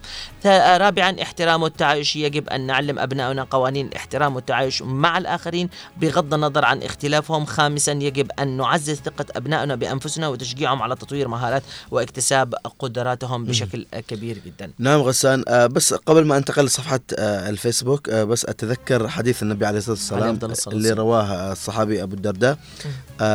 معروف يعني إن العلماء لم ورثت الأنبياء مم. وإن الأنبياء لم يورثوا دينارا ولا درهما وإنما ورثوا العلم. فمن أخذ به أخذ بحظ وافر. فيعني اليوم نحتاج حقيقة العلم نحتاج الأخلاق نحتاج صلة الرحم نحتاج كل هذه لانها بالنهاية هي أسلوب حياة. أسلوب حياة اللي اليوم أصبح ربما مفقود في كثير من آه، المجتمعات. طبعا آه، بن آه، التعليقات اللي في صفحات الفيسبوك وبنستقبل اتصالاتكم عبر ارقام الهاتف 20 11 15 20 17 17 وعبر طبعا صفحات الفيسبوك والواتساب كذلك. طبعا معنا تعليق من آه، عماد محمد الردفاني يقول نورث لأبنائنا وأجيالنا الحب والتسامح والتعاون والتآخي والفكر المستنير وهذه أكبر ثروة يمكن للإنسان أن يورثها لأبنائه. دمتم بحب بالفعل يعني اليوم آه، ربما يعني ثقافة الحب والتسامح آه، أصبحت مفقودة غسان. يعني أحيانا آه قد قد آه، يعني بعض الأسر يعني والله وأنا مش أقول هذا الكلام. بعض الأسر يزرع الكراهية بين يعني الأبناء نعم، نعم. يورث الكره نعم بين الأبناء على المستوى على النطاق الضيق في الأسرة صحيح. داخليا صح. أو على النطاق الكبير يعني عند أبناء الخال ابناء العم يعني آه مع العلم إنه أحيانا يعني قد يكونوا فعلا اهلك هم سندك يعني. آه، في الكثير من الناس يقول لك لا أهلي مش سندي وأنا تربيت على شيء معين اللي تربى على إنه أهله مش سنده يعني من أهل أخواله أو عمومه وكذا هذا الشيء زي ثقافة زرعت من قبل يعني الآباء لأولادهم. يعني إنه هو كرههم بعمه هذا اللي ما بيقبلهمش إنه عمه هذا اللي ما بيتعاملش معهم وعمتهم دي اللي مش عارف إيش واللي هم يحبوا نفوسهم واللي هم انانيين فهي هكذا يعني إذا إذا ما حاولوا إنهم يزرعوا من البداية المحبة في أولادهم ما حاولوا قدر الإمكان إنهم يعني يقووا من يعني آه تواصلهم مع أهاليهم وصلة رحمهم فلا يمكن إنهم آه يكونوا آه طيلة حياتهم يعني متماسكين. لأنه لا قدر الله حصل لك أنت أي شيء رحلت عن الحياة هذه من بيكون مع أهلك إذا ما صحيح. كانوش أهلهم قريبين منهم؟ فدي أهم آه الأشياء اللي ممكن تكون وتقريبا هذه أغلب التعليقات التي وصلتنا. زي أم عبد الله في تعليق تقول السلام عليكم ورحمة الله وبركاته. صباح الورد. نورتوا آه نورث لأبنائنا صلة الأرحام وحب الخير مع آه الوجود والاحسان فما بينهما ومحبتهم لبعضهم ويكونوا يد واحدة في السراء والضراء. آه كمان آه في معنا تعليق من آه محمد آه العبيدي يقول ماذا نورث لأبنائنا؟ كثير من الناس يفتكر أن الورث والمال والتركة هي الشيء المهم للأولاد ولكن تتناسب الاختلافات والأخلاق والطيبة والمهارات والتواضع هي أهم شيء للأجيال وتعليمهم مبادئ الإسلام وحفظ القرآن والاقتداء برسولنا الكريم من الضروريات لهذا الجيل في وقتنا الحالي حيث أصبح الجيل يتابع موضوع آه، الموضات أيضا والإغراءات الغريبة. فيجب أن نورث لأبنائنا التربية الصالحة والحسنة ودمتم ودام الوطن بخير. شكرا لك. يعطيك الصحة والعافية يا محمد العبيدي. نعم. غسان آه، بالنهاية يعني بالنهاية صدق أنا آه يعني يوم القيامة مم. الله يعني ما بيسألش يعني آه الأب يعني. يعني ليش ما أعطيت أ- أ- ابنك مال؟ هذا هذا شرعا أصلا صحيح. بالنهاية هو شيء جائز وشيء حق مكتسب يعني لكن آه، بيسأله فين الأخلاق؟ ليش ما ورثتلوش الأخلاق؟ ليش آه يعني ليش ما علمته الصلاة؟ ليش ما في أمور صراحة يعني مهمة. يعني اليوم نحن يعني الف... كله آه م- كنز. الحياة ليس المال كنز صحيح، الحياة هي بالفعل. في أشياء مثل القيم والمبادئ في الحياة هي صحيح، صحيح. كنز أكبر من كنز المال آه اتصال آه، هاتفي أشواق يعطيكم العافية يا صباح الرضا. ويعافيك صباح وصباح الرضا. عليك. النور أهلا والعافية. الله يحفظك. آمين إياك. مم. آه بالنسبة للموضوع اليوم. والله لازم نكون شفافين نشوف ولازم نكون أكثر يعني وضوح. مم. نحن ترب... الموروث اللي ورثناه قبل 90 غير قبل بعد 90 نعم. قبل 90 ك- ور- يعني تربينا على الاداب وعلى عدم آه، مؤاداة الجار وعلى الاحترام. وعلى احترام المدرس وعلى انضباط بالوقت وعلى وعلى وعلى أيوه. حاجات كثير. بعد بعد عام 90 نكون صريحين كأن مم. إحنا قابضين على مم. دخلت المخدرات دخل الاغتصاب دخل الأطفال, الأطفال الشوارع دخلت قلة الأدب دخلت الألفاظ تمام دخلت يعني كأنك أنت تربي ابنك على شيء في البيت يخرج برا يسق- يسقطوا له حاجة ثانية. ليش؟ لأنه دخل علينا عادات وتقاليد مختلفة بقت عدن بقت زي كأنها مزار يعني من كل المناطق من كل ناس مختلفة بيئاتهم ناس مختلفة عاداتهم ناس يعني ألفاظ وسخة عادات مش تمام عدم الاحترام الأب الابن ما يحترمش الأب فهمت كيف؟ صحيح صحيح. ما أقدرش أقول إنه أنا مثلا أم فاضلة مم. بس لكن الحمد لله تعلمنا من أبي الله يرحمه ويسكن الجنة مم. وطبعا مش إلا أبي في ناس كثير برضه يعني من الناس الكبار في السن اللي تربوا على زي ما قلت لك اللي تربوا قبل عام التسعين مم. تربينا منه عدم الح... يعني الاحترام الانضباط بالوقت. ال... الوعد لما تقول أنت وعد لازم تكون إنجليزي بيرفكت لازم نعم صحيح عدم معاداة الجيران مهما يعني مهما يعني كان في سوء في آه، تكون أكثر أكثر وعي تكون أكثر رحمة عشان ترجع المودة. مثلا جارك ضرب ابنك على سوء تفاهم واجى يشتكي قل له ابنك ده ابنك ربيه أنت صحيح تكسره صحيح. فهمت كيف؟ الآن ما فيش الآن ما فيش يعني الآن أنا مثلا الحمد لله الحمد لله أقول يعني انجزت أنجزت مهمة كبيرة إني ورثت أولادي مش مال ولا ورثتهم جاه ولا شيء لكن ورثتهم الأدب يا سلام. ور- أي ورثتهم الكرامة ما حد يمس كرامتك بأي سوء. نعم. ورثتهم عاد يعني احترام المدرس. مم. ورثتهم الأدب ورثتهم الجيران ورثتهم إنه كبير فيك تنفعه لازم تروح تنفعه هو كبير زي ما أنا تعلمت الحمد لله يا رب. أقول يعني لله الحمد. عيالي يضربوا في بعضهم المثل. الحمد لله. لله. اتمنى يعني صعب صعب الآن إحنا نرجع ما قبل عام 2000 يعني 90 نعم. لكن يعني اتمنى أتمنى إنه من المدارس أكثر وعي يعني يوعوا. دورات دورات حتى في المدارس. آه دعم نفسي زي هذه الأمور. البيئه البيئة اللي هي في يوعوا أولادهم يكونوا أكثر حرص. الاحترام الوقت ال- كذا كذا فاهم لك كيف؟ نعم. آه لأنه تغيرت حاجات كبيرة. ما لك عمر عمر بعد 90 نعم صحيح. مولود يعني مواليد الآن الآن في بيكون عمرهم آه 30 سنة. مهم.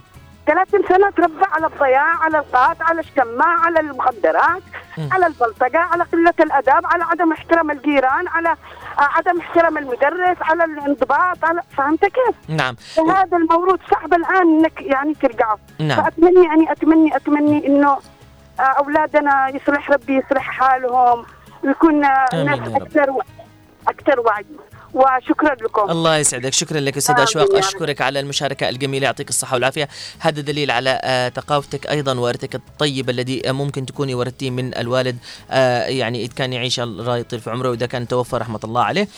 طبعا قلتي أشياء كثيرة. طبعا نحن لما بنتكلم على ال ال ال ال الوراثة نحن بنتكلم على أشياء يعني على على كل شيء على. كل على نطاق واسع يعني ما بنتكلمش إحنا على نطاق أسرة نحن لو ورثنا. نعم لو ورثنا بعض معنى احترام بعض وأداء العمل بالشكل المطلوب ما كناش شفنا اللي حاصل آه، في بعض المدارس وبعض أيضا المدرسين وأيضا الأشياء السلبية لو نحن ورثنا بعض الأخلاق وعدم الرشوة والمحسوبية ما بنورثش آه، ما, بن ما بنشوفش اللي نحن شايفينه الآن في الوقت الحالي صحيح آه، نحن لو ورثنا بعض زي ما قالت حب الجيران مع بعض ما شفناش المشاكل والقتل على أشياء تافهة ممكن إنها تحصل آه، بداخل الحياة. لو نحن ورثنا أولادنا آه، إيش معنى الأسرة؟ نطاق الأسرة وإيش معنى إنك أنت تتزوج؟ ما كانش حصلت مشاكل الطلاق اللي نحن نشوفها طريق طريق موجود الآن في الوقت الحالي أو معنى حتى الصبر آه، على الحياة الزوجية صحيح، والى آخره. صحيح. كثير من الناس للأسف للأسف الشديد يجهلوا آه، أشياء كثير يعني وما تورثوا آه، هذه الأشياء.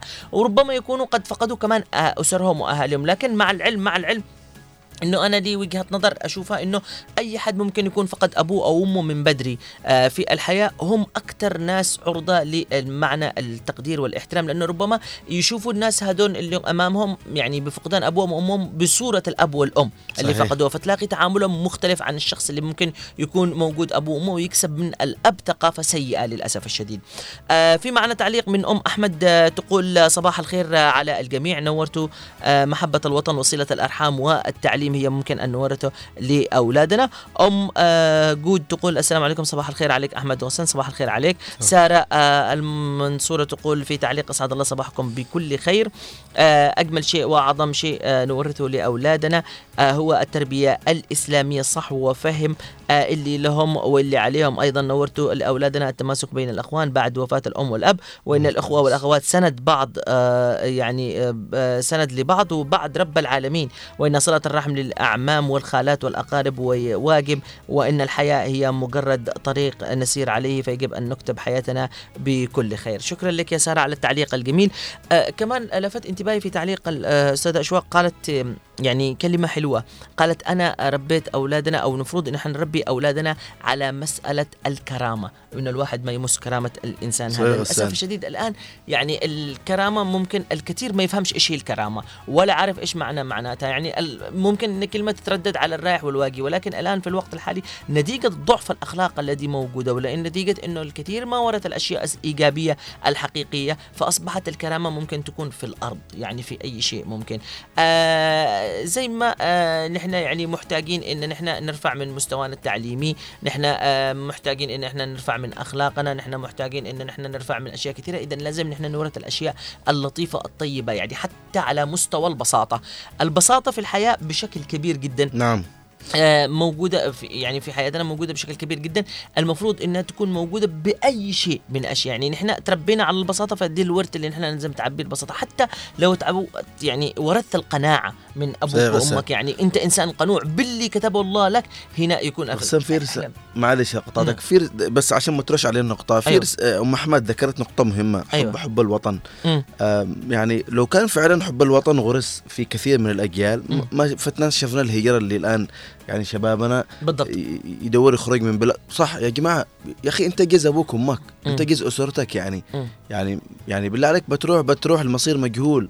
وبتخلي أهلك وبتخلي أسرتك وبتخلي البعض والله يسافر حتى يخلي زوجته آه، طبعا آه، آه، يعني نظرية ممكن آخذها من من من الشق هذا أو من هذه الزاوية مم. في شيء يعني حاجة كده مختلفة أو غريبة عجيبة يعني تشكيلة غريبة عجيبة تخيل إنه في كثير من الناس لما تجي لما تجي تتكلم بهذا الموضوع تقول لك أنا بخرج يعني لأنه ما عندوش حب للوطن أيوة. ما عندوش الورث لل لل لل للشيء هذا تلاقيه على طول بياخذ سامانه وحاجاته بي- ممكن إنه يغادر الوطن ساهن في باله إنه هناك بيكون في شيء أجمل وإنه في ما يدريش إنه هو بيعرض نفسه للمخاطر بيتعرض لمشاكل كثيرة في الحياة آه، ممكن يوصل لما هناك يعني ثقافة غير ثقافته معيشة غير معيشته وممكن أساسا يبدأ من نقطة الصفر وممكن إنه ما يبدأش من نقطة الصفر لكن أنت في داخل بلدك قادر إنك أنت تبدأ بخطوات صحيح. حقيقية وجميلة. اسعى هل أنت قربت إنك تسعى يعني حتى ولو بالشيء البسيط. في ناس عندهم بسطات عايشين. في ناس يبيعوا آه، أشياء بسيطة وعايشين. آه، بس ورثوا القناعة. القناعة والبقاء وحب الوطن. هذه صحيح. أهم الأشياء يعني. بعدين غسان المشكلة يروح المصير مجهول يعني بس مم. عشان بس تعليقا إنه آه يعني حتى لو كان يتعلم لو كان. يتعلم يمكن يخفف عنه. يروح صحيح. أعمى حتى لغة ما عندوش. فإيش استفاد يعني؟ فاليوم نحن يعني عندما نتكلم عن آه توريث يعني من كثير من المتصلين ومن المشاركين قالوا إنه العلم الأدب الأخلاق القناعة في في لا لا أكيد في أكيد. نعم. أكيد يا خالد لا لا نحن مش ضد المال أكيد هذا بلا شك يا لا. خالد هو هو المال هذا قد نقول لك شيء يعني لا غبار عليه إرث جزء من الورث أيوة. يعني هو. بس المال المال آه، يعني مش أنا أشوف إنه من وجهة النظر إنه في ناس يملكوا المال بملايين الملايين و... لكن لا قادرين يشتروا سعادة لا قادرين يشتروا صحة لا قادرين يشتروا أخلاق ابدا. صحيح. ولا قادرين يشتروا صلة رحم. يعني ممكن حتى المال يغير من أنفسهم اتجاه أهاليهم. فاهم لك انه فاكرين في بالهم إنه من المال نشتري. والبعض يملك المال وينظر نظرة دونية الذي ق- لل- للذي تحته من أهله أو أسرته. صحيح. يقول لك أنا معي فلوس خلاص يعني تلاقيه لافت لهم لفته إنه أنا بفلوسي بقدر بيستقبلونا وبياخذونا وبكذا. عنده قناعة لهذا الشيء. إنه آه إنه المال بيعمل له كل حاجة. مع العلم إنه المال لا بيقدم له ولا بيعطيه ولا بي حتى يفعل له أي شيء في حياته. مهم. صحيح آه يعني بالفعل يعني عندما نتحدث عن كثير آه يعني هذه الأمور نتحدث عن يعني افتقدنا أشياء كثيرة يا غسان في مجتمعاتنا مم. فنحن اليوم لما- نتحدث والله ليس تغني ولا آه يعني آه يعني زي ما يقولوا ذكر الحزين البكاء. لكن نحن اليوم إعادة غرس إعادة يعني تفعيل هذه الأمور اللي بجد نحن نحن مستفيدين يعني بكرة ابني بكرة ابنك بكرة أخوك بكرة بننهض بوطننا. أما اخلاق غائبه ميراث غائب آه، ترابط أسري غائب أكيد يعني آه، إيش استفدنا؟ إلا م- مزيد من التمزق مزيد من التفرقة مزيد من آه، غياب الوعي وكل هذه الأمور آه، مش لصالحنا مش لصالح الوطن. حتى ال- ال- التعلق في الدين الإسلامي كورث لصلاة آه. الجمعة والصلوات هذه كورث يعني تلاقيها من الأولاد. إذا كان الأب هذا بتلاقيه يعني 24 ساعة يشتغل على هذا الشيء في نفسه يعني من البداية بيقيم أولاده بياخذهم صحيح. المسجد بيصلوا معاه بتعرف.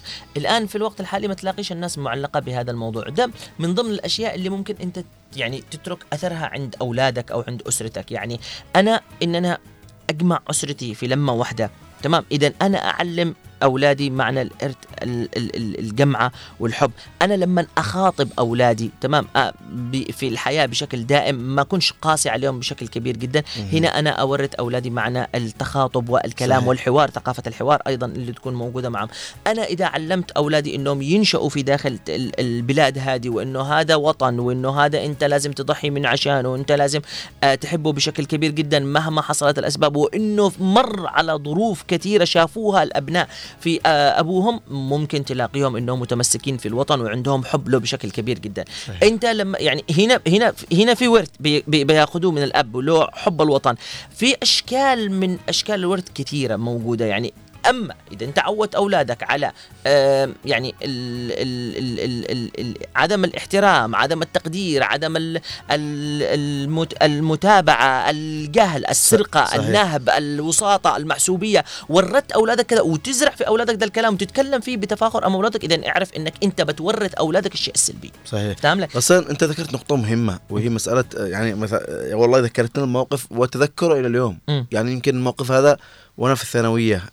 آه سمعت أب آه، خارج من صلاة الجمعة يتكلم هو صاحبه بعدين يقول له ها فين ابنك اليوم؟ آه، قال له والله ما خليتوش يجي يصلي الجمعة معه بكرة امتحان وزاري. يعني أنا أنا والله اندهشت يعني ما خليتوش يجي يصلي الجمعة لأنه بكرة معه امتحان وزاري هنا إيش بيورث ابنه؟ إنه التعليم أهم من صلاتك مشكلة. ده واحد من ده, مش- ده شكل. من الأشكال اللي ممكن إحنا نتكلم والله يا. غسان الموقف ده يعني يعني على ما كملت الثانوية كملي. ف يعني ما نسيت احترام المدرس آه، حتى حتى إيه، على مستوى صح. احترام المدرس. نحن كيف خفنا من هيبة مدرسينا من أهالينا. صحيح. لأنه أهالينا لما كانوا يتكلموا إيش مدرس؟ تتهابل أنت عملت قدام المدرس كذا أنت سويت كذا أنت يعني كنا على مستوى إن أنا أنا هدرت وعاقبنا المدرس. تتهابل. ورث. الابن ورث من أبوه وأمه. معنى احترام الزميل والزميلة صحيح. في داخل صحيح. مقاعد الدراسة صحيح. معنى احترام المدرس الذي أمامه فهو واصل لمرحلة من إنه أنا ورثت خوفي تمام من مدرسي. هيبة المدرس لكن لما يقول لك انا ربنا يطل فصلك الله روح لك خليك بحالك يا إيش بيجيب لك التعليم إيش بتجيب لك الدراسة. هذا ورث أنت زرعته في أبنائك. كل أشياء ممكن إنك تشوفها سلبية ناتجها موجود في داخل الحياة. معكوس على أولادك. هذا ورثك أنت لأولادك مش الذي علمته. نحن قلنا الفرق واضح ما بين الورث والإرث. الإرث هو جزء من الورث. المال اللي أنت تورثه لأولادك هذا جزء. ومن المال عمره ما كان مقياس ولا عمرك أنت بتقدر تشتري أي شيء. إذا ما كانت الأخلاق موجودة حب ال ال ال ال ال ال ال الأخوان غير موجود صلة الأرحام غير موجودة الأدب والقيم والمبادئ. نعم غسان بس آه تحية للاستاذ صالح الناخب اللي موجود معنا آه في آه الكنترول. يعطيك الصحة والعافية أستاذ صالح. غسان أنت ذكرت مسألة ال- ال- المدرس. يعني أنت عارف في قصة حصلت في عدن. ما بذكرش المدرسة آه يعني ذكرت يعني حصلت إنه مدرس ضرب طالب. نعم. طبعا عندما يضربك المدرس لمصلحتك.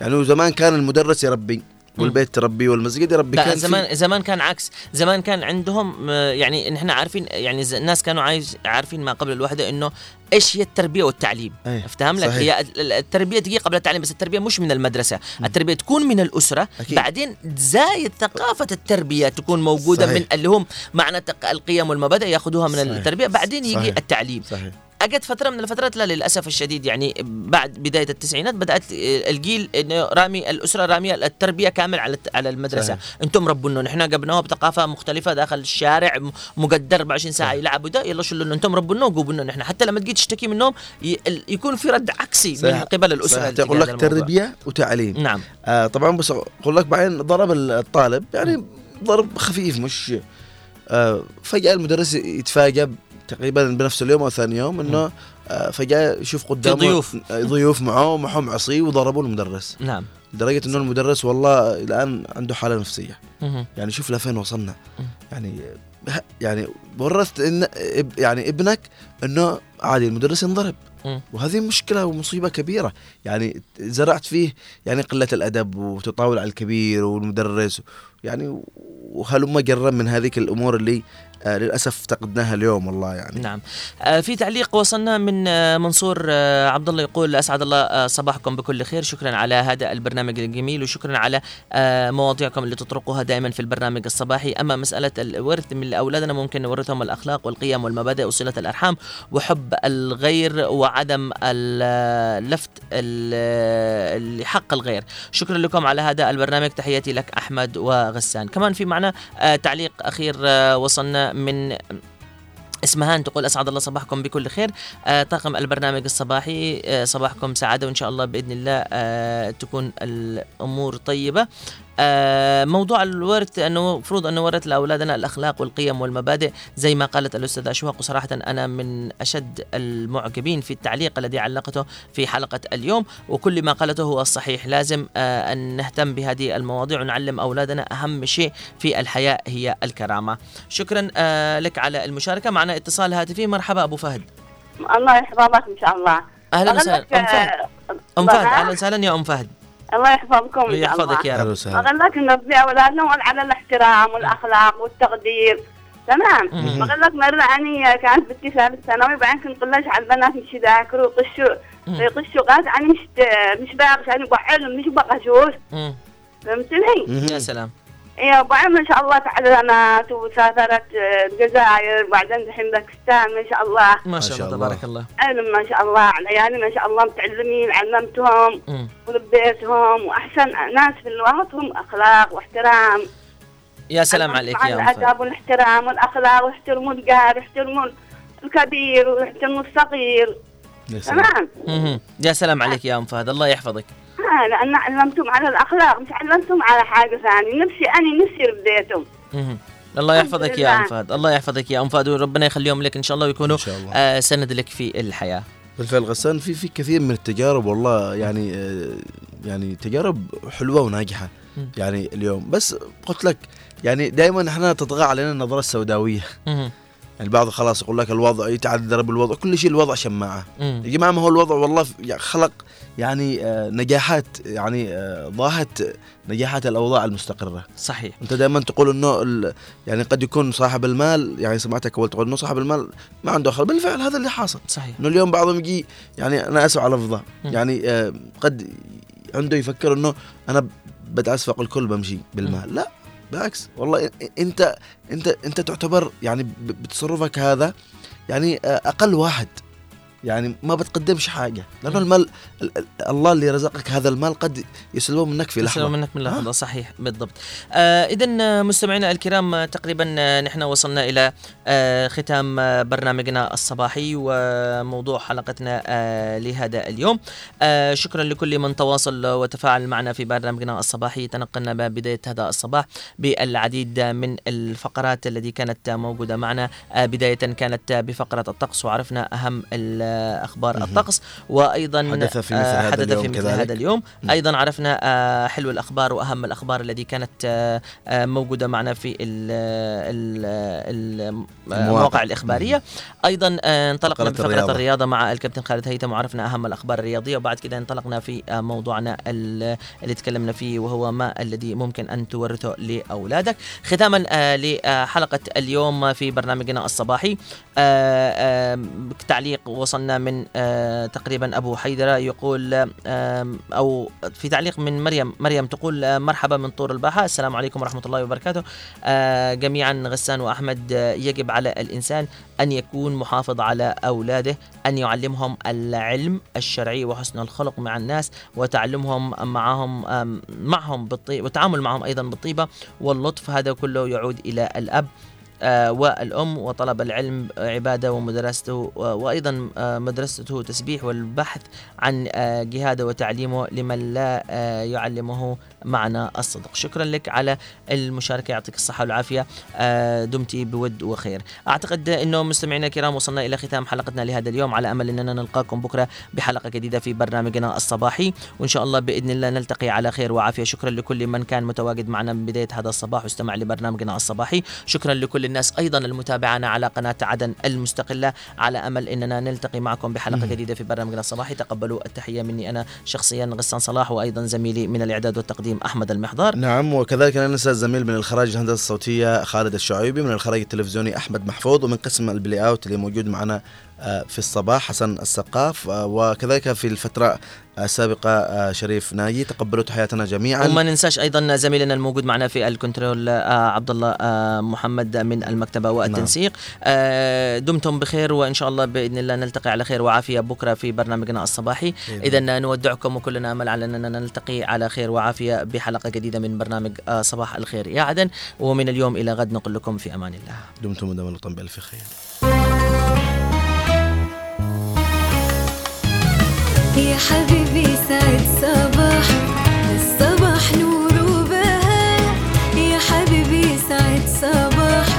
الصباح